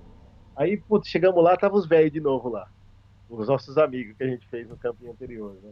Aí eu falei, bom, legal, né? Aí já fez o cafezinho de novo. Aí ficaram mão. super contentes, aí dessa vez teve café, bolo, teve um monte de coisa. Aí já chamaram a gente pra comer churrasco com eles. Aí eu falei, não, é o que eu queria, né? Oh, maravilha. Aí chegamos lá. Two for it. Two for it, two for it, modo ativar. Falei, a maré, a maré de sorte agora, vamos aproveitar. Aí chegamos lá, conhecemos um outro cicloviajante holandês, que também estava viajando há uns três anos, mais ou menos. Passou pela PAMIR, passou por vários lugares. É, ele era mais quietão, assim, ele ficou mais na barraca dele, ali, não, não interagiu muito com a galera, mas, mas com a gente, como era viajante de bike, a gente conversou bastante com ele. E a gente ficou com os vovôs, nossos vovôs que adotaram a gente pro churrasco. O velho chamava Nugget, Um dos velhos chamava Nugget, Elias. mister Nugget. mister Nugget, sabe de um Nugget? Do McDonald's? Sim. Ah, não. Eu falei, mas é nome mesmo? Aí o pessoal dava risada. Acho que ia ser apelido, né? E a mulher dele chamava Kathy. E aí os outros, tinha os outros dois velhinhos, que eu já esqueci o nome também. E aí esse, esse Nugget, o Nugget, né, ele perguntou pra mim, onde vocês vão amanhã? Aí eu falei assim, ah, nós vamos lá passar sentido Christchurch, né? A gente, vai, a gente vai passar por Ashburton e de lá a gente vai pra Christchurch, né? Ele falou, a gente mora em Ashburton e a gente tá indo pra lá. Amanhã vocês estão convidados pra ficar na nossa casa. Eu falei, não, é uma maravilha só. Aí agradeci o velho e falei, ainda amanhã nós estamos lá. Ele falou, ah, beleza. A gente pagou a doação, é, tem uma caixinha na frente do campo. A gente foi lá e depositou dez dólares, cinco meus, cinco da Flavinha. E se você for ver... Cara, cinco pelo site. É cinco pelo site. Era cinco pelo lugar da acampada, não era nem por pessoa. Sim. Pô, Elias, eu acho que nem no Brasil você paga um camping que te dá um banheiro, verdade, uma área de camping que te dá um banheiro, te dá água potável, é, por cinco, cinco dólares neozelandeses, que dá mais ou menos quinze reais. Não paga. Para duas pessoas, não. É mais simples que seja o camping. Então a gente pagou. Continue assistindo esse trabalho para outros viajantes, a gente pagou. E aí, no outro dia, a gente pegou um estradão. Aí começou os estradões, sentido Christchurch. Porque a Nova Zelândia, diferente de outros países, ela não tem tanta estrada lateral ainda. E quando tem esses terremotos, destroem muito as estradas. Então, você não tem muita opção de back road, sabe? De estrada lateral, de estrada rural. Então, você tem que pegar uns estradão de vez em quando. Não tem muito acostamento na Nova Zelândia. É, a maioria dos carros respeitam. A gente só teve problema com dois tipos. No último podcast que a gente gravou, a gente falou que a gente não tinha tido problema nenhum. Mas é que a gente não tinha chegado na área movimentada. Agora começou a ficar movimentada. Principalmente de Christchurch para cima. O problema ah, tá. que a gente tem é com um caminhão que transporta lenha. São caminhões enormes. E eles passam é, a dois milhão. Tem containers, assim, com aquelas árvores gigantes, aqueles troncos gigantes. É. E eles vêm no Cara, eles pau. vêm no pau. As Até estradas, os motoristas é. ficam com medo. As estradas aqui, pouquíssimas, tem radar ou tem policiamento, assim. Então, esses caras, eles vêm quicando na pista. E eles passam, assim, faz aquele vácuo que suga, sabe? Pra, no meio da roda do caminhão. De, Sim. Ia morrer, desgraçado. Então, porra, mas é... Cara, eles, eles passam e eles colam no carro da frente, sabe? Eles colam no carro da frente também. Tipo, não é só pra nós, ciclistas, que é ruim. Para os motoristas também é ruim, cara. Os caras vêm muito rápido, muito rápido. E a gente teve problema com motoristas chineses, cara. Porque o que, que acontece, Elias? Essa galera vem da China, eles desembarcam no aeroporto e eles têm, tipo, duas semanas de férias. Eles percorrerem a Nova Zelândia inteira. Então eles saem num uhum. ritmo frenético nas estradas. Querem conhecer o máximo que dê. E às vezes tá no jet lag ainda. É, e os, esses caras estão no jet lag. Então ele desce no aeroporto, aluga o carro, a caravana, e de lá ele já, já sai, cara. E ele tá acostumado a dirigir do lado que a gente dirige no Brasil. E aqui na Nova Zelândia é ao contrário. Então eles fazem várias barbeiragens. Eles não esperam, porque normalmente aqui tem umas partes que tem, tipo, pontes, só que é uma ponte, assim, não é as duas mãos, né? Uma, é uma linha só, ou seja, se alguém tá indo no sentido sul, ah, o outro sim. tem que esperar ele passar pra ir. E eles não esperam. Às vezes você tá lá com a preferência, passou todos os carros, o, o Kiwi tá parado lá, ele corta o Kiwi e quer passar na sua frente. É, então, cara, de frente, assim, sabe? Aí xingava em português, ah, tomar no cu, filha da puta. Aí não vai entender, né? É, xingava, mas ele via que eu tava bravo. Xinga assim, sei lá, eles viam que eu tava bravo, cara. E aí depois passava pelo Kiwi, e aí o Kiwi acenava, assim, alguma coisa assim, mas eles, então eles não têm muita noção, assim. Então a gente só teve problema com eles mesmo, com alguns é, veículos. É, a gente está falando chinês, mas pode ser qualquer asiático, né? É, uhum. Veículos de alguns turistas e esses caminhões de lenha, cara, são tão brutais. A gente escutou umas histórias tristes e a gente conversou com uma galera falando, a gente comentou isso daí com esse casal também, eles falaram, meu, é, o problema do, da galera, principalmente que vem da China, que agora tem um fluxo intenso de turistas de lá, é esse aí que a gente falou, eles vêm no jet lag, e aí diz que acho que mês passado vieram duas turistas chinesas, elas desembarcaram no aeroporto em Christchurch. E quando você desembarca no aeroporto em Christchurch ou em Auckland, ele diz que se você olhar de cima, você vai ver no estacionamento assim, milhares de camper van e motorhome, já esperando, só para o cara pegar. E aí eles pegam esse carro e já vão para a estrada com um jet lag, assim, com um fuso horário todo trocado. E aí eles dormem no volante, é muito comum. E aí, mês passado, na direção e bateram de frente com esses caminhões de lenha, sabe? Então não sobrou nada, morreram na hora. Esse é o perigo das estradas. É, nas cidades também é perigoso, porque eles não estão acostumados a fazer as rotatórias na mão inversa, ou virar a esquina na mão inversa. Eles sempre viram na contramão, fazem a rotatória na contramão, sabe? Tem muito acidente também. Então, pra... É, mas nos últimos dias diminuiu, mas eu não sei se é porque está acabando a temporada ou se foi por causa que bloquearam os voos, né, da China é, para cá, por causa do coronavírus. Mais, e acabou que diminuiu essa, esse tipo de perigos. É. E aí a gente chegou, depois desse estradão, que passamos perrengues aí com esses motoristas malucos, a gente chegou em Ashburton, que é uma cidade já próximo, de, um pouco antes de Christchurch, uns cento e vinte. E aí e a gente foi na casa dos velhinhos do motorhome, eles deram o endereço pra gente, a moda antiga. Não tem esse negócio de G P S pra esses velhos, não adianta você falar pra eles, ó, oh, aponta aqui pra mim. Né? Eles escreveram Eles escreveram num papel, aí a gente foi procurar no Google pelo endereço que eles deram no papel, aí achamos, com o mapinha, aí achamos. Aí passamos na frente da casa deles, como o motorhome estava parado na frente, a gente sabia que era a casa deles, aí bateu. Aí eles receberam a gente. Meu, aí eles falaram assim, olha, desculpa que... Eles falaram que eles vivem no motorhome, a casa deles é simples. Porra, Elias... É, eles estavam no camping, no, eu achei eu até bizarro isso, porque no camping eles estavam falando, não, porque na Nova Zelândia a gente ganha muito mal... O salário da aposentadoria é muito ruim, não sei o que.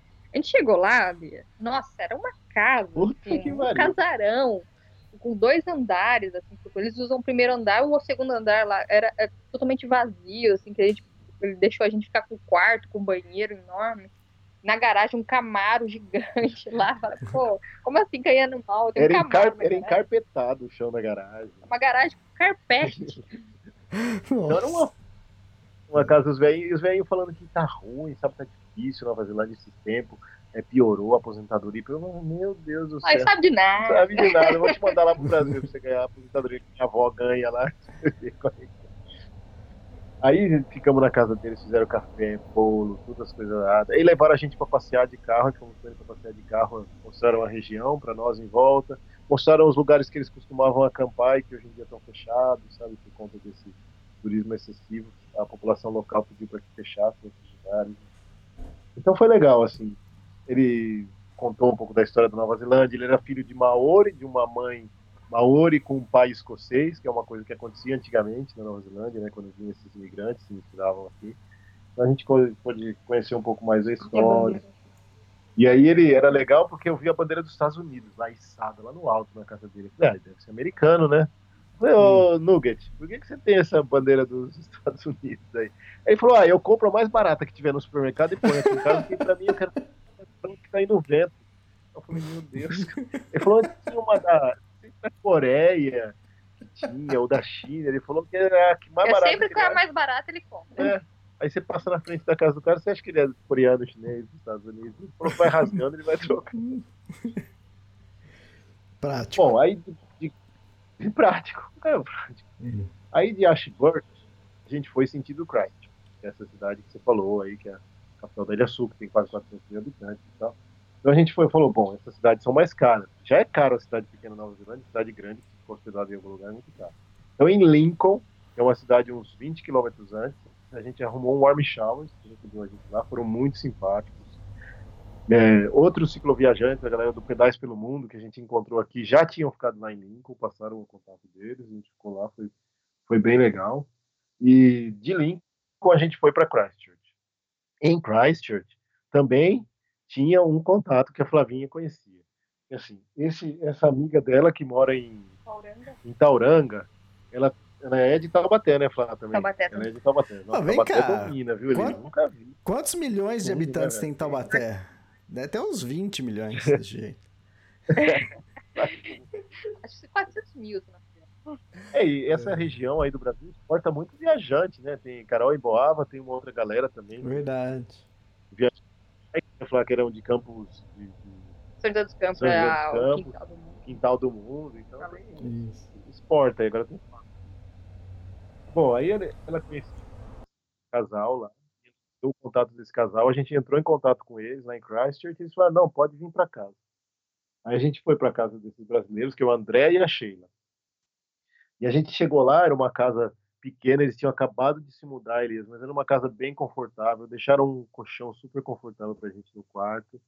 E a gente ficou meio sem graça no começo, porque sabe quando você chega na casa e os, e os caras estão começando a montar tudo, tá tudo encaixotado. É, eles tinham, um final de semana antes é. eles tinham mudado de casa. Mudavam uma casa grande e mudaram para essa pequenininha.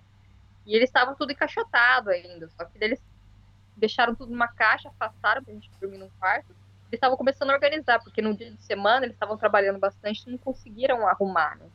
E aí a gente chegou bem no final de semana de folga e a gente ficou é, meio super putz, sem graça. sem graça, sabe? Mas aí a gente tentou ajudar eles o máximo que dá, arrumar as coisas.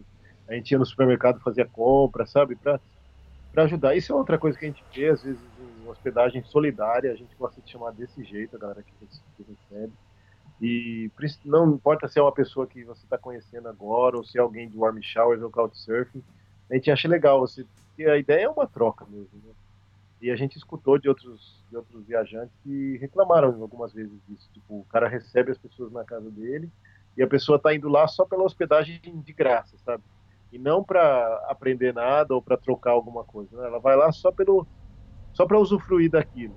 Tudo bem, uhum. é, isso aí faz...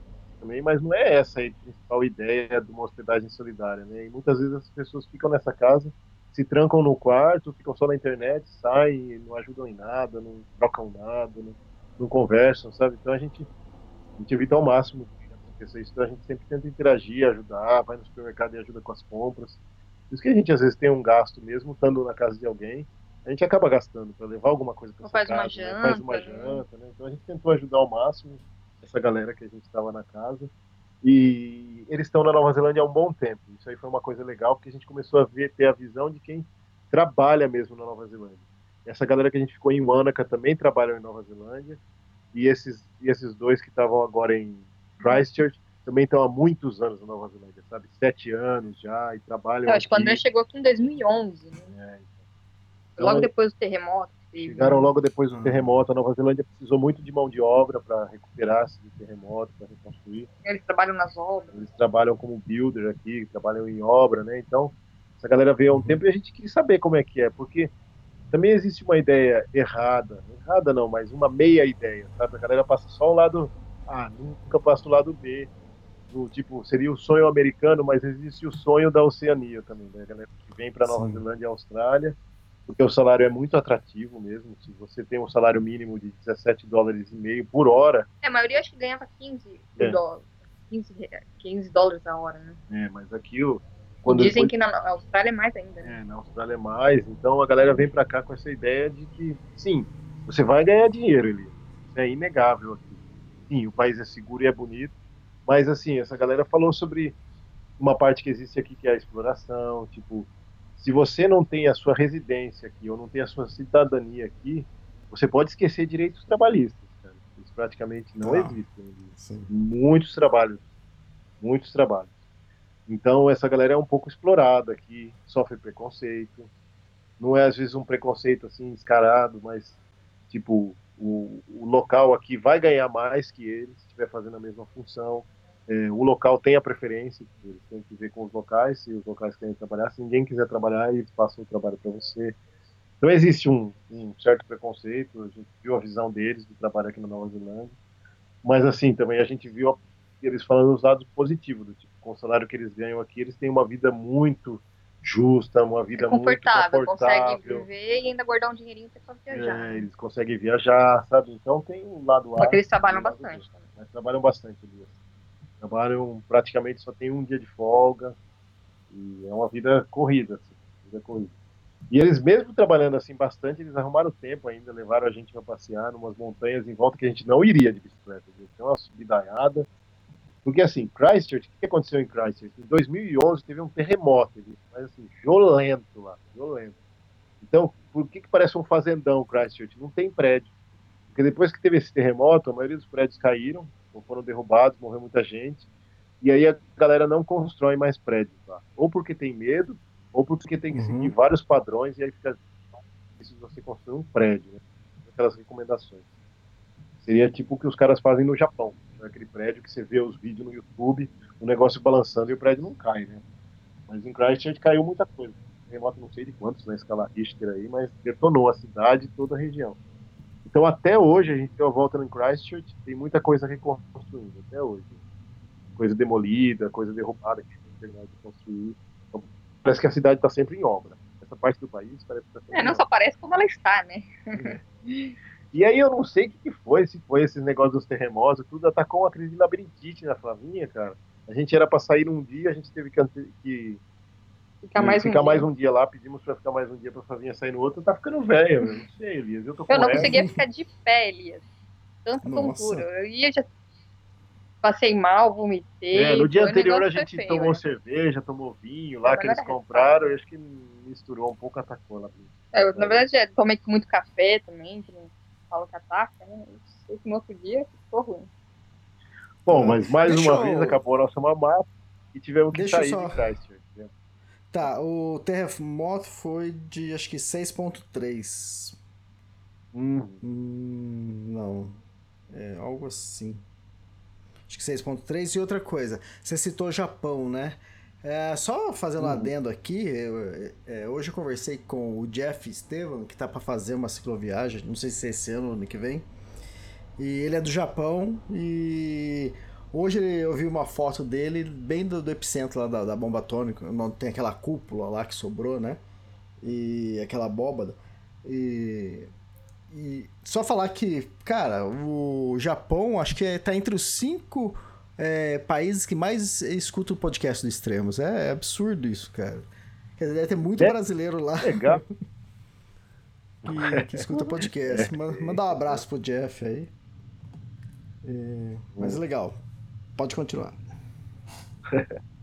Bacana. E aí nós, bom, depois acabou nossa mamata em Christchurch, nos despedimos também dos nossos amigos, foi muito legal, sabe? Despediu deles. E eles gostaram também, eles que eles nunca tinham recebido assim pessoa viajando assim no parque, eles gostaram da ideia. E aí fomos sentido aí, começamos a seguir sentido ferry, para você atravessar da ilha. Tem duas maneiras principais da Ilha Sul para a Ilha Norte. Ou você pega um voo, você pode pegar um voo lá em cima, se você quiser, lá em Blenheim, ou você pode pegar o voo em Christchurch e descer na ilha em Wellington. Às vezes tem umas promoções nos voos que são preços ótimos, tipo, às vezes você consegue voo por cinquenta dólares, sabe? Sai mais barato do que pegar o ferry. O ferry a gente pagou cinquenta e seis dólares. O ferry é outra opção. São então, cinquenta e seis dólares que a gente pagou por pessoa e mais quinze dólares da, da bicicleta. E, e aí a gente se, seguiu o sentido Picton, que é na ilha, o norte da Ilha Sul, para a gente pegar o ferry lá. Então quem estiver acompanhando aí pelo Google, a gente fez a, costa, a, a parte costeira, que também é bonita, saindo de Christchurch, você vai pela costa e você chega a Picton lá em cima. E a nossa primeira parada foi um, a gente falou, vamos continuar procurando os campings grátis ou os campings mais baratos, sempre que der, né? E aí a gente achou um que ficava numa praia que chamava Amberley, e aí uhum. também era Honesty Box, né, era aquela caixinha da honestidade, você põe lá o seu dinheiro, eles, eles falam, eles sugerem um valor de cinco dólares, é. E aí a gente pagou o valor, foi bem tranquilo, passamos uma noite tranquila na praia ali. As praias não são tão, a gente não achou elas tão bonitas quanto a da West Coast, mas como a gente pegou um tempo melhor aí, pra nós tava lindo. E a diferença principal é que na West Coast você não vê muita vida marinha. Na costa leste Nossa. a gente viu muita vida marinha, Elias. A gente viu é, golfinho, a gente viu foca, a gente viu leão marinho, a gente só não viu pinguim.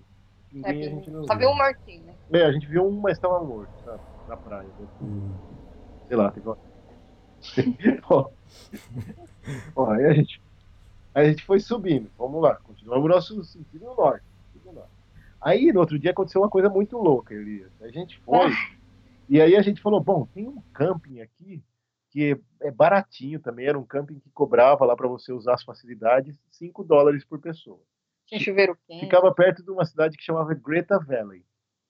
O chuveiro quente ainda foi, foi uma surpresa. Quando a gente é, na verdade, lá. Ele falava que era free, né? Quando a gente uhum. chegou lá, tinha o banheiro, tinha tudo, a cozinha. Cozinha e tal. E aí falava, se você quisesse usar o chuveiro ou as coisas da cozinha, você pagava os é. cinco dólares. Aí, como a gente pegou chuva o dia inteiro, Nossa, né? Tipo, pra chegar lá, um dia de chuva. A gente falou, ah, quer saber, vamos tomar esse banhão quente, é. né? Trocar de roupa, ficar sequinho. E, e pagamos, e pagamos lá os cinco dólares. Quando a gente chegou, a gente chegou meio molhado, meio com frio, assim. E aí tava lotado, Elias. A gente achou estranho, né? Porque é isso que no, no, no aplicativo falou que no máximo era seis carros. É. E, sem brincadeira, acho que tinha uns vinte, assim, uns vinte já parados. A gente achou estranho, porque tinha carro demais, né? Aí quando a gente parou, chegou um outro carro e desceu um senhor todo animado pra vir falar com a gente. E aí, vocês estão vindo pro festival? É, festival. Nossa. Né? É, tá rolando música aqui com não sei o quê. Aí eu falei, ah, lá, estamos na merda, né? Vamos aproveitar, né? Chegamos, pegamos num dia de, um dia de chuva, é. coisa, não vamos dormir direito. Já sei que não vamos dormir direito fazendo um festival de música. Mas eu falei pro tio, ah, que bom, chegamos no dia certo então, né? Porque... pelo menos a gente ia se divertir, né? E, e foi uhum. verdade, assim, foi super divertido. Aí a gente conseguiu montar a nossa barraca num cantinho. E a gente falou, puta, vai ser uma barulheira à noite. Já... é, aí na cozinha tava tendo uma bandinha, mas era longe, né? É, era longe. Aí a gente foi até a cozinha, aí a gente tomou um banho quente, banho quente, putz, maravilhoso, né? Trocamos roupa, colocamos uma roupa seca. E aí fomos pra dentro de uma área fechada que tinha uma cozinha. Aí já tava rolando, os caras tocando rock, tudo senhores, assim. Vários senhores. Aí não sei se foi a Flá que conversou com alguém, e aí eles explicaram que... é, a gente tava fazendo a janta, aí veio uma senhora conversar comigo, e ela tava explicando que aquele festival, na verdade, era um, não era festival pago, assim, era uma... eles se conheciam há quarenta anos atrás, porque nessa mesma época do ano, há quarenta anos atrás, eles iam acampar nesse campo. E aí todo ano, eles vêm nessa mesma data, e acabou juntando, um aprende a tocar alguma coisa, o outro faz malabarismo, o outro faz não sei o quê, e aí eles se juntam todo ano nessa data, e faz esse meio esse festival, assim. Mas começou fantástico. Bem, sabe, Elias? Começou tranquilo, sabe? Começou, eram tudo um pessoal de mais de sessenta anos, assim, mas começou tranquilo, sabe? Os velhinhos tocando um rockzinho e conversando e pau, só que o negócio foi ficando mais doido. Foi prolongando, né? Eu imagino que essa veiarada devia ser aquela veiarada estilo Woodstock, sabe? O quando hippie, era novo, né? Bem é, vida louca, assim. Exatamente. E aí eles começaram a beber, Elias, e começaram a fumar bastante maconha, uma cheira. É, daí chegou um cara oferecendo pro Tiago, assim, tendo certeza que o Tiago fumava, e o Tiago não fuma. O cara, não, toma aqui uma marihuana, não sei o que. O Thiago, ah, não, obrigada. Cara, aí o cara murchou, assim. Deu uma murchada, velho. Chegou dois velhinhos pra nós, falando assim, ei, jovens. E tipo, o cara falando assim, como se estivesse falando em traduzindo do inglês. E aí, jovens, vocês curtem uma marihuana? Querem uma marihuana? Aí a gente falou, não, obrigado, né? A gente não vai. Sabe quando o velhinho dá uma murchada? Assim, nem falou mais com a gente. Eu falei, esses caretas aqui. Careta aí. Aí, aí foi ficando, a galera foi... E eles gostam de misturar um bourbon, eles misturam bourbon com Coca-Cola aqui, eles vão tomando aquele negócio doce, eles vão ficando muito louco, muito louco. Aí teve uma hora que montaram fora o palco, e aí parou de chover, tudo. Aí eles foram tudo pra fora e começou a escurecer. E eu e a Flavinha lá, assistindo, né? E aí foi uma mulher cantar, começou a cantar umas músicas legais, assim. Aí deu uma hora que deu uma falhada na voz dela, mas continuou lá o festival, né? E aí, cara, eu falei... aí começou a escurecer, e a gente olhou e viu que tinha um tiozinho que fazia malabares. A gente falou, nossa, Flá, parece aquele tiozinho do malabares que a gente conheceu. A gente ficou lá em Harry Harry, lá na West Coast, e era o mesmo tiozinho, velho. Ele também fazia parte da turma. A gente ficou no Warm Showers, e o Warm Showers apresentou um amigo que era um velho que fazia malabares, que ensinou a Flávia a fazer os malabares. Tava lá o velho. Aí o Tiago não tava afim de fazer malabares. Eu falei, não, vamos lá jogar um pouquinho. Daí ele falou, não, tá começando a escurecer. Dele, não temos problema. Aí, de repente, ele apertou as bolinhas, as bolinhas, as bolinhas ficaram coloridas, fluorescentes, assim, acendia no escuro, cara. E o cara começou a fazer malabares lá no escuro. Aí ele falou, meu Deus. De repente, chegou uma mulher com bambolê. Aí o bambolê também tinha luz, neon, brilhava assim. No escuro o bambolê. Você imagina um monte de velho com mais de sessenta anos, ali, já com a cachaça na cabeça, com a maconha na cabeça. Muito louco, a música tocando, esses velhos tudo lá fora. Alguns dançando. E aí o outro fazendo malabares, a outra velhinha com bambolê, rodando bambolê, chegou uma mulher com umas luzes, assim, ela ia rodando umas bolas, assim, as bolas no uns fios óticos. Aí chegou uma assim, outra com um monte de fibra ótica, fibra que ótica. Brilhava no escuro, e aquela galera dançando, um negócio meio psicodélico. Eu falei, eita, o que que falta agora? Eu falei, vai chegar um cara com um monociclo agora, vai chegar alguma é coisa... É pior que tinha um monociclo lá depois. Eu falei, agora a gente pega a nossa bicicleta Thunder, a Thunder vai dar uma voltinha meio, também. Tipo, vai virar um show de circo isso daí. Aí chegou um cara, cara com bumerangue também. Um cara, meu, tinha um cara jogando bumerangue, eu nunca tinha visto ele. Profissional, é, profissional do bumerangue, competidor, o velhinho. E ele tinha vários tipos de bumerangue. E aí no bumerangue ah. dele... Ah. Não, pode falar, pode falar. Conclui. E aí no bumerangue dele, tipo, ele tinha um que fazia uma curva, tinha outro que fazia não sei o quê. Formato aí, o formato, ele jogava assim, cara, o bumerangue voltava certinho na mão dele. Quando não voltava certinho na mão dele... ele mexia no bumerangue, ele ajeitava uns pesos que ele punha no bumerangue, porque o bumerangue estava desbalanceado. E aí ele jogava de novo e o negócio voltava. Eu falei, meu Deus, como que ele sabe, cara? Aí o Thiago fez a amizade com uma veinha. Nossa. E aí, aí eu dei Não, a veinha chegou pra... Porque assim, os veinhos eles vão ficando assanhados, cara. Porque essa... Tipo, a pessoa que é assanhada na juventude, ela vai ficando velhinha, ela vai ficando mais controlada. Mas aí, uhum. quando ela tá muito na cachaça, aí libera o lobo frontal, sabe? Fica, fica frontalizado os velhinhos. E os velhinhos começam a se soltar, a sexualidade, tudo. Aí a véia já tava toda assanhada, né? Aí ela chegou pra mim, ah, toda assanhada. Você é brasileiro? Ah, então você sabe dançar salsa, você sabe dançar o quê?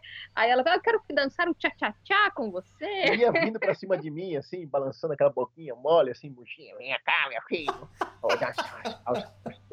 E nessas horas, nessas horas, nessas horas a Flavinha não fala nada, porque assim, a Flavinha é super ciumenta. É. Se fosse uma menina bonita, se fosse uma menina toda bonitona, novinha e tal, a Flavinha já ia estar espumando, já ia querer tirar satisfação com a menina, já ia querer me bater.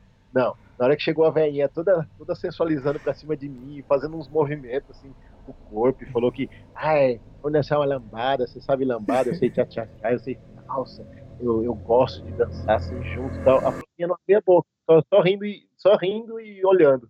Eu falei, nessas horas você não fala nada, né? Aí eu, tchau, tchau, tchau, tchau.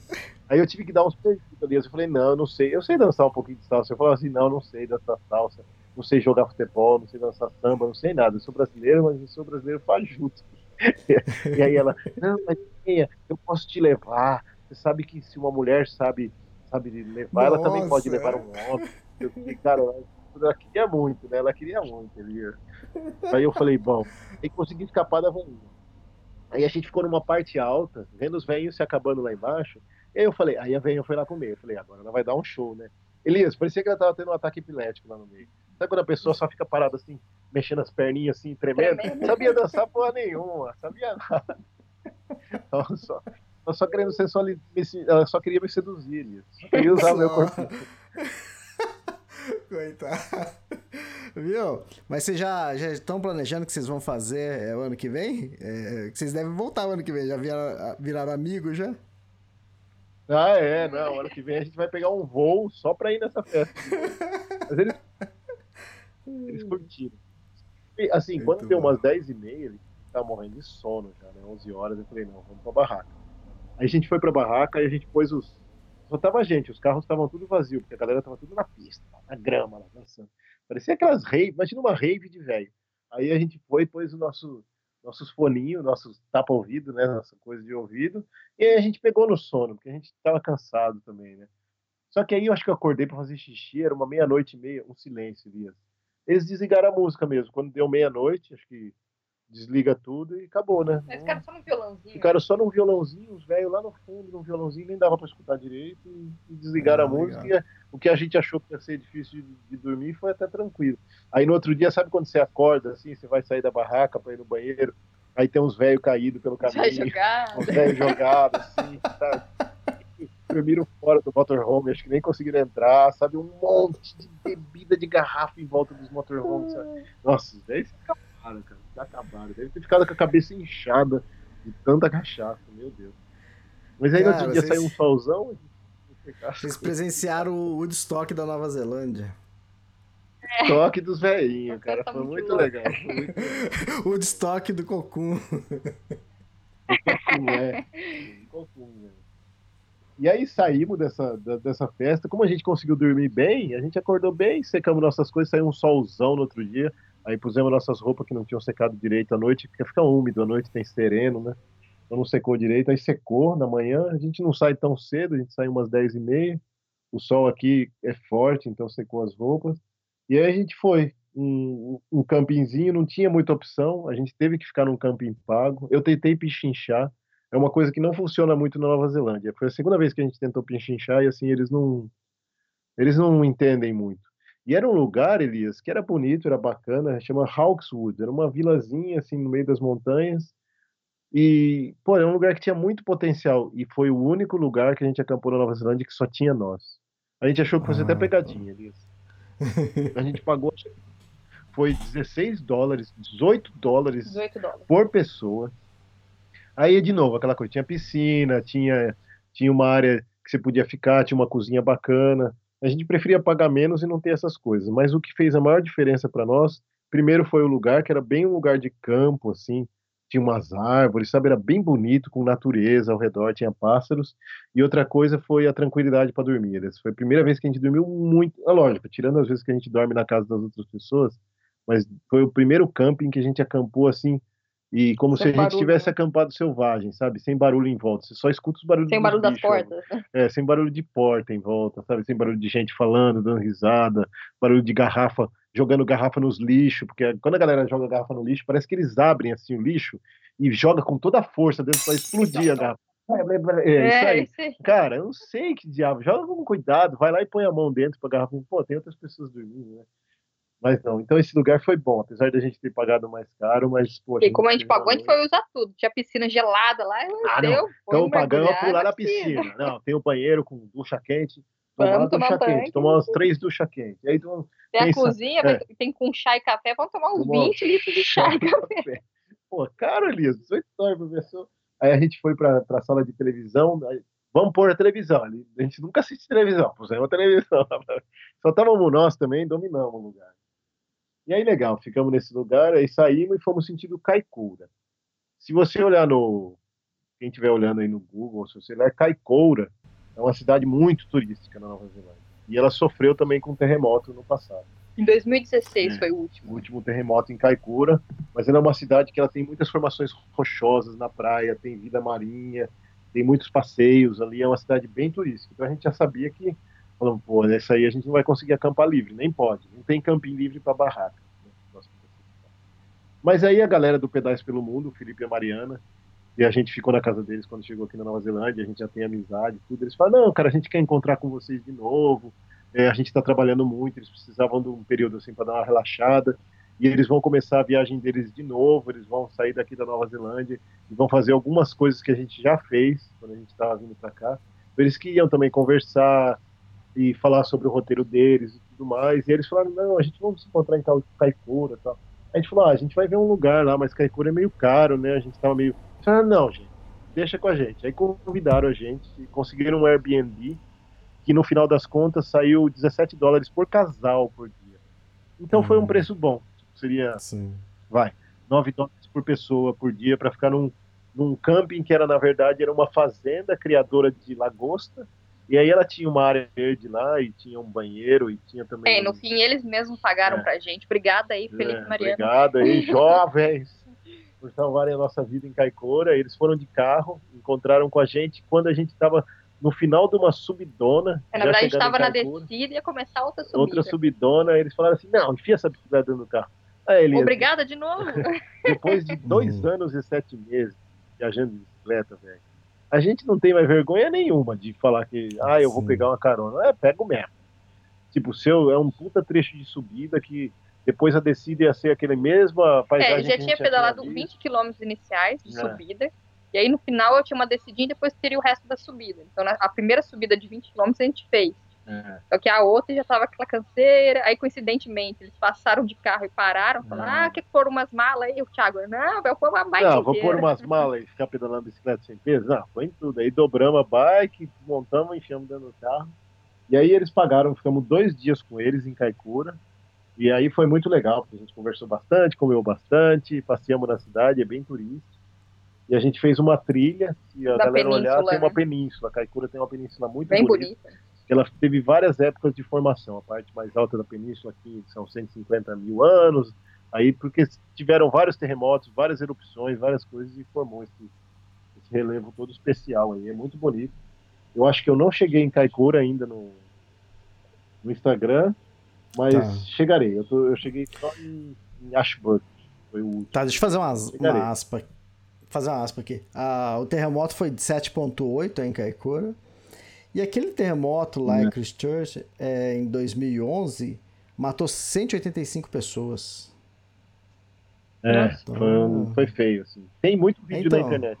Tem, tem sim. É que, é que fala que Nova Zelândia fica é, situada numa, na falha de, uma, de duas placas, né? E acontece normalmente catorze mil terremotos por ano, né? Mas a maioria não dá para sentir, mas entre cem a cento e cinquenta são perceptíveis. Qualquer dia que você estiver já... aí e começar a tremer, você já sabe o que que é. É, a gente é, já sentiu duas vezes, já. já Só que a gente estava na barraquinha, então estava tranquilo. É, mas a gente já sentiu duas vezes, e um dos que a gente sentiu foi de quatro ponto cinco. É. E, e é isso aí que você falou, Elias. É, tem muita... As placa, a placa praticamente divide a Ilha Sul em duas partes. Uhum. Então eles estão esperando um terremoto grande. Tem um terremoto que ele é meio cíclico, ele vem a cada trezentos a quinhentos anos. Isso que dizem, né? Isso uhum. que dizem, é. Os estudiosos aí das placas. E eles, eles já está previsto, já deveria ter vindo em dois mil e pouco já. Então já está sendo previsto para vir esse terremoto e diz que vai ser um terremoto muito grande. E aí vai, eles acham que pode ser um terremoto que vai aprimar, dividir, dividir a Ilha Sul.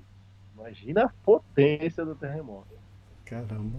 Porque, então é, então todos os prédios que estão sendo reconstruídos ou as casas agora só podem ser reconstruídas se passar no uma inspeção deles, que infraestrutura seja de infraestrutura certa para terremoto, por isso que está demorando tanto a reconstrução.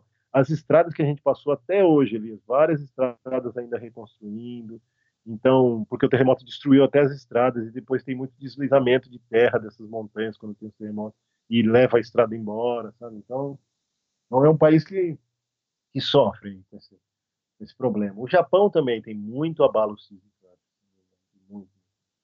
Bom, daí de Kaikoura, a gente começou a subir sentido aqui norte, continuamos nossa subida norte, a gente se despediu do Pedais pelo Mundo, do Felipe da Mariana, eles voltaram lá para Rico, e a gente, a gente começou a vir para cá. E primeiro a gente parou num, num camping desse Freedom Camping, a gente achou um outro lugar, chegamos lá, o lugar estava fechado, mas a gente perguntou para algumas pessoas num café que tinha lá, e eles falaram que agora o lugar estava do outro lado da pista, porque estava reconstruindo por causa dos terremotos. Não tinha placa, não tinha nada. É, então, não tinha placa, não tinha como saber, ainda bem que a gente perguntou para a galera. E aí, quando a gente começou a subir essa costa leste, a gente viu bastante vida marinha. Aí você, tipo, você está na estrada, assim, a estrada é beirando o mar, e aí tem muitas rochas, muita formação rochosa, e você vê leão marinho, vê foca, sabe? É bem legal. Essas fotos a gente vai colocar ainda no, no Insta, no Face. É, e a gente teve uma noite tranquila nesse acampamento. Não tinha, como não, é um acampamento que ainda não está nos aplicativos, então a galera não sabe. Então tinha, uhum. tinha muito campo, muito barulho. Foi bem tranquilo. A gente continuou subindo, aí a gente parou num lago, que é um lago de água salgada que chama Elter Water. Aí foi de novo um estradão, sabe, sem muita coisa para ver, um movimento de carro, tudo lá. E aí o pneu de trás da minha bicicleta começou a querer abrir o bico de novo. E aí eu falei, não, mais um não. Aí eu fui e fiz um super remendo nele, costurei duas costuras. Aí foi nesse lugar que a gente sentiu o terremoto. É, nesse lugar a gente sentiu o terremoto. E aí nesse lugar, Elias, era assim, tinha a pista, e do lado da pista tinha área de campo. E tava uhum. no aplicativo que podia acampar livre. Mas, de novo, chegou, barraca, um, é. É, chegou um ranger e falou, ah, não pode mais. Eu falei, mas a gente seguiu o aplicativo. Ele falou, ah, a gente já... vai tentar errado. Mudar esse aplicativo, tá errado, e não sei o quê. Eu falei, mas por que não pode? Ele falou, ah, é muito perto da pista. Ele falou, se um caminhão dele perde a direção, sim. mata você. Ele vem arrastando tudo. Eu falei, não, mas uhum. não precisa proibir. A... Pega aquela área lá no fundo, aí tinha uma área lá no fundo, próximo ao lago, era longe da pista, e põe ali pra barraca, entendeu? Mas eu acho que eles não querem mais mesmo por conta de... do lobby forte das empresas de camper, sabe? É, na verdade eles não queriam pra ninguém, mas é. Como tem esse, essa pressão dos motorhomes, eles acabam liberando somente para os motorhomes. Somente para o motorhome, entendeu? Porque senão, se eles proibirem para todo mundo... O cara não vai livre, alugar, gastar uma grana é. No motorhome e gastar para dormir. Ele vai viajar de carro e vai dormir em hotel, vai dormir no né? hotel, ou né? barraca, né? Não precisa então, do por motorhome. Isso que eles não estão proibindo sim. tudo ainda. É óbvio, isso, óbvio.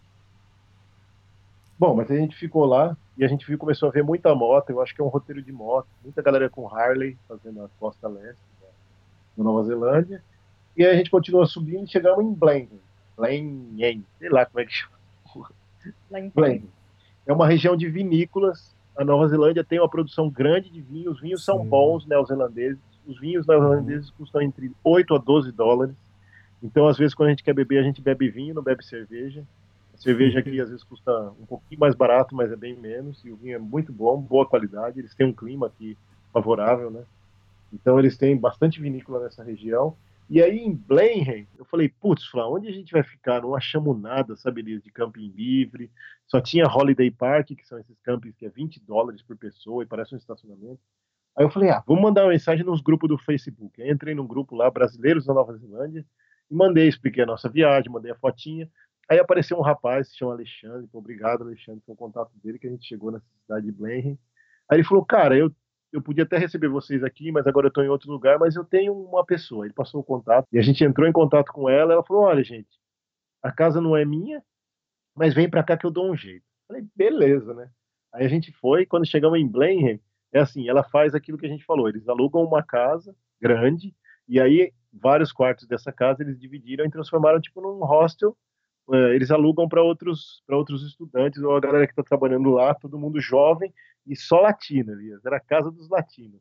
Tipo, ela é uma brasileira que está há muitos anos na Nova Zelândia, casada com um colombiano, o Johnny, que está há vinte e quatro anos na Nova Zelândia, e eles já, eles já têm cidadania, já tem tudo, sabe? Então eles alugam essa casa e eles alugam uhum. para latinos, porque é mais fácil para eles. Eles falam o idioma, né? Ela fala português, ele fala espanhol, então quem mora na casa são brasileiros, e a galera da América Latina, predominantemente, né? Argentino, chileno, uruguaio, e uma galera jovem, assim, que está trabalhando lá com obra, toda essa reconstrução, e foi legal, a gente ficou três noites lá, e ela separou, como ela, não, também achei legal isso de não deixar a gente dentro da casa, que essa galera tá pagando ali, eles têm uma camper van, eles têm um trailer, que fica parado fora da casa, e a gente dormiu dentro do trailer, vai, numa, num, tipo no jardim da casa, sabe?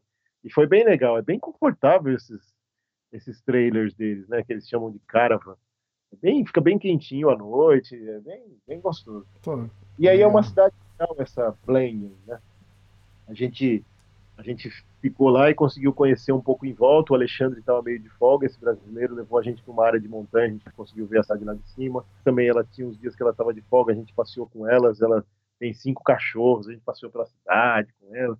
Foi bem bacana, eles foram muito hospitaleiros, e a gente conseguiu ver o outro lado também, do lado não só dos brasileiros que vão para lá com a ideia só de fazer grana e depois mudar para a Austrália, é, ou dos brasileiros que vão para lá com a ideia de ir atrás da residência da cidadania, mas a gente começou a ter a visão dos brasileiros que moram lá e que já têm a cidadania, como que a vida é diferente, Elias.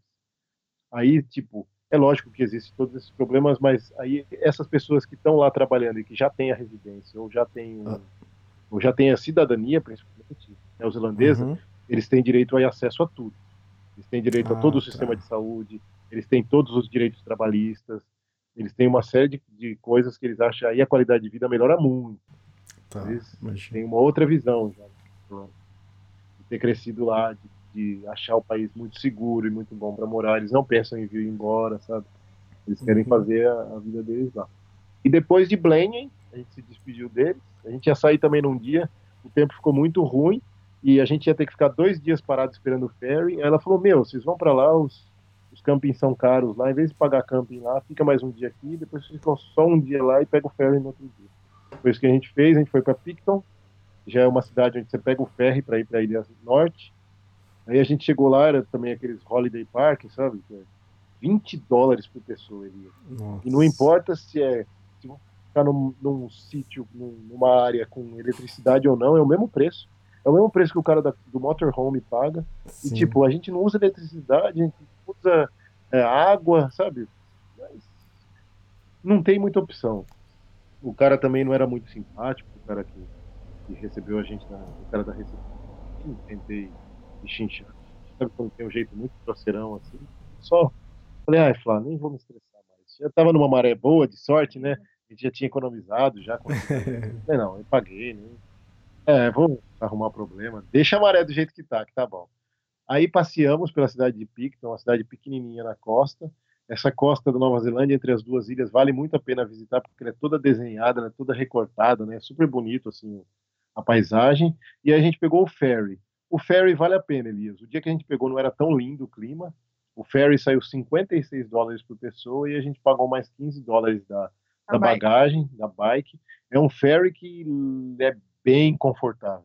Enorme. É Nossa, enorme. Na hora que entrou embaixo, a gente estava esperando para entrar no, no ferry. Aí veio o trem, colocou um monte de container. Cara, entrou um trem dentro do ferry. Nossa, caramba. O trem entra dentro do ferry para pegar, cara. Na parte de baixo. Seis containers. É. Eu nunca tinha visto, tem trilho do trem dentro do ferry, porque o trem entra dentro do ferry lá embaixo, descarrega os vagões. Você chegou a tirar foto? Né? Tirei, eu vou postar, e aí a nossa bike a gente não pode pôr em cima, a gente põe embaixo junto com os vagões do trem. Então a gente é. viu bem como é que é, eu vou postar a foto depois. Aí você sobe, aí tem uma área em cima que tem tudo. Aí tem restaurante, tem área de divertimento para criança. Agora salinhas, né? Tem cinema, é, tem cinema, tem... Nossa, tem, caramba. Tem tipo cruzeiro. Assim. Cada coisa que você tem que pagar, né? É. Tem cinema, tem que pagar pelo cinema. É, dez dólares no uhum. cinema e tal. Mas assim, foi bem legal. Uma viagem de três horas. Dura três horas, aí a gente atravessou e descemos em Wellington. E aí em Wellington a gente já tinha esse contato dos dos Warm Showers, o aí, Antônio passou pra o Antônio gente. passou pra gente e a gente veio pra cá, pra casa. Chegamos aqui, eles não estavam, porque eles estavam trabalhando, mas eles deixaram a chave escondida num lugar secreto, a gente pegou a chave, abriu a garagem, guardamos nossas coisas. Chegamos aqui, o quarto já tava, já tava prontinho pra nos receber, sabe? Eles são um casal que eles viajaram muitos anos, então eles sabem como é que é, já bem o estilão do, do viajante, o que, que a gente precisa ou não, e só que eles viajam de backpack, né? Quando eles viram a nossa monte de bagagem, falam, meu Deus! Eles são... Lembrei muito do, do Cavalari quando eu vim pra cá, porque o Cavalari é um cara que gosta de bikepacking, e eles aqui, uhum. eles são muito dentro disso aí, do bikepacking. Eles viajaram todos esses países com bikepacking. Os livros que eles têm aqui sobre bikepacking... É, tem um... Eles têm uma revista, revista né? que eles recebem aqui, que chama Bikepacking Journal, que é feita nos Estados Unidos, que é, assim, Isso. alta qualidade. É tipo, nossa, muito é tipo um livro, né? Cada, cada revista... Hã? É, é, é com lombada quadrada, não é essa revista? É, ela é super bonita, Elias. É, Nossa, eu conheço um ela. Parece um livro. É, isso. Cada revista custa quase cinquenta dólares, velho, pra receber, assim, uhum. tipo, é caro. Mas é perfeita. Mas é né? perfeita, a qualidade, diagramação, tudo. As nossa, histórias colocadas. As histórias, nossa, que... Então eu lembrei do cavaleiro que gosta do, do backpacking, lembrei da viagem dele também pela, pela Mongólia. E uhum. Foi bem legal, os caras têm muito equipamento. E Wellington é legal, Elias, é uma, uma cidade assim, que a gente achou bem bacana. A gente foi no, no principal museu da cidade ontem, é Te gratuito, Papa. Chama Te Papa, e fica na beira, nas, nas margens quase do, do mar aqui, e é super bonito, são quatro andares. Ele conta a história da Nova Zelândia, por isso que eu tô sabendo, eu tô por dentro. Ele conta a história dos Māori, ele conta várias coisas assim, relacionadas à, à vegetação, como se formou o continente, como quem veio primeiro, depois como é que foi a entrada dos europeus. E não é uma coisa chata que você só lê lá o papelzinho, não, ele tem toda uma coisa digital, né? Tem uma simulação de terremoto, cara, você entra numa é casa louco, em treme, é muito legal. Aí tem as coisas digitais, ou você pode sentir o cheiro, você aperta o negócio e sai o cheiro. Sai o cheiro do kiwi, sabe? É super interativo. Você vai, aí tem os insetos, e tem os microscópios, você vai nos microscópios olhar os insetos, sabe? Cara, é muito legal, Elias. É um lugar que você pode colocar a mão pra sentir a textura dos animais. A textura dos animais, cara, é muito legal. Não é um animal vivo, é o papel. Fizeram pra parecer como, né? É, mas é perfeito, assim, você... Tipo, aí você entra numa casa, tem uma casinha. Entra, acho que são seis pessoas por vez no máximo, aí tem uma simulação de terremoto, aí você fica lá dentro, tudo balançando, caindo, sabe? Pra saber como é um terremoto. Achei muito, não te cansa, a gente ficou umas quatro horas quase lá. A gente saiu aqui antes do almoço, a gente chegou às seis horas da tarde. Sai com fome. Para variar. Eu achei muito legal, assim. E aí, agora à tarde, depois que eu falar com você, a gente vai almoçar, e aí a gente vai percorrer a praia e vai no jardim. Botou, oh, Elias, desculpa, cara, me empolguei, velho. Eu sei que não pode, Elias, mas tinha muita informação. Para variar. Não, imagina. Tranquilo, o pessoal tá reclamando. Pô, Elias, só uma hora e meia, que isso, cara? É. Mas legal, é isso, então. Mais alguma coisa, Tiago? Próximo podcast que a gente vai a gente vai estar tá em Auckland. Ah, tá. É... Vamos tentar gravar em Auckland. É porque o nosso voo dia vinte de março é. vai ser pros Estados Unidos. Pro então, Estados dia vinte Unidos. De março a gente tem que estar tá saindo. É. E aí eu acho que o próximo a gente vai gravar lá dos Estados Unidos. Ah, fantástico, então é isso. Maravilha. Obrigado então por mais um podcast, mais histórias. Por emprestar seu ouvido tanto tempo pra nós. e, e mais sonoplastias também. É, já tá ficando requintado esse podcast. É. Nossa, requintado. Velho também. Verdade. Legal então, obrigado. Aproveite, aproveita por aí. Tá bom, Olá. Feliz Natal, Elias. Tá bom, bom almoço. Boa Páscoa, tchau.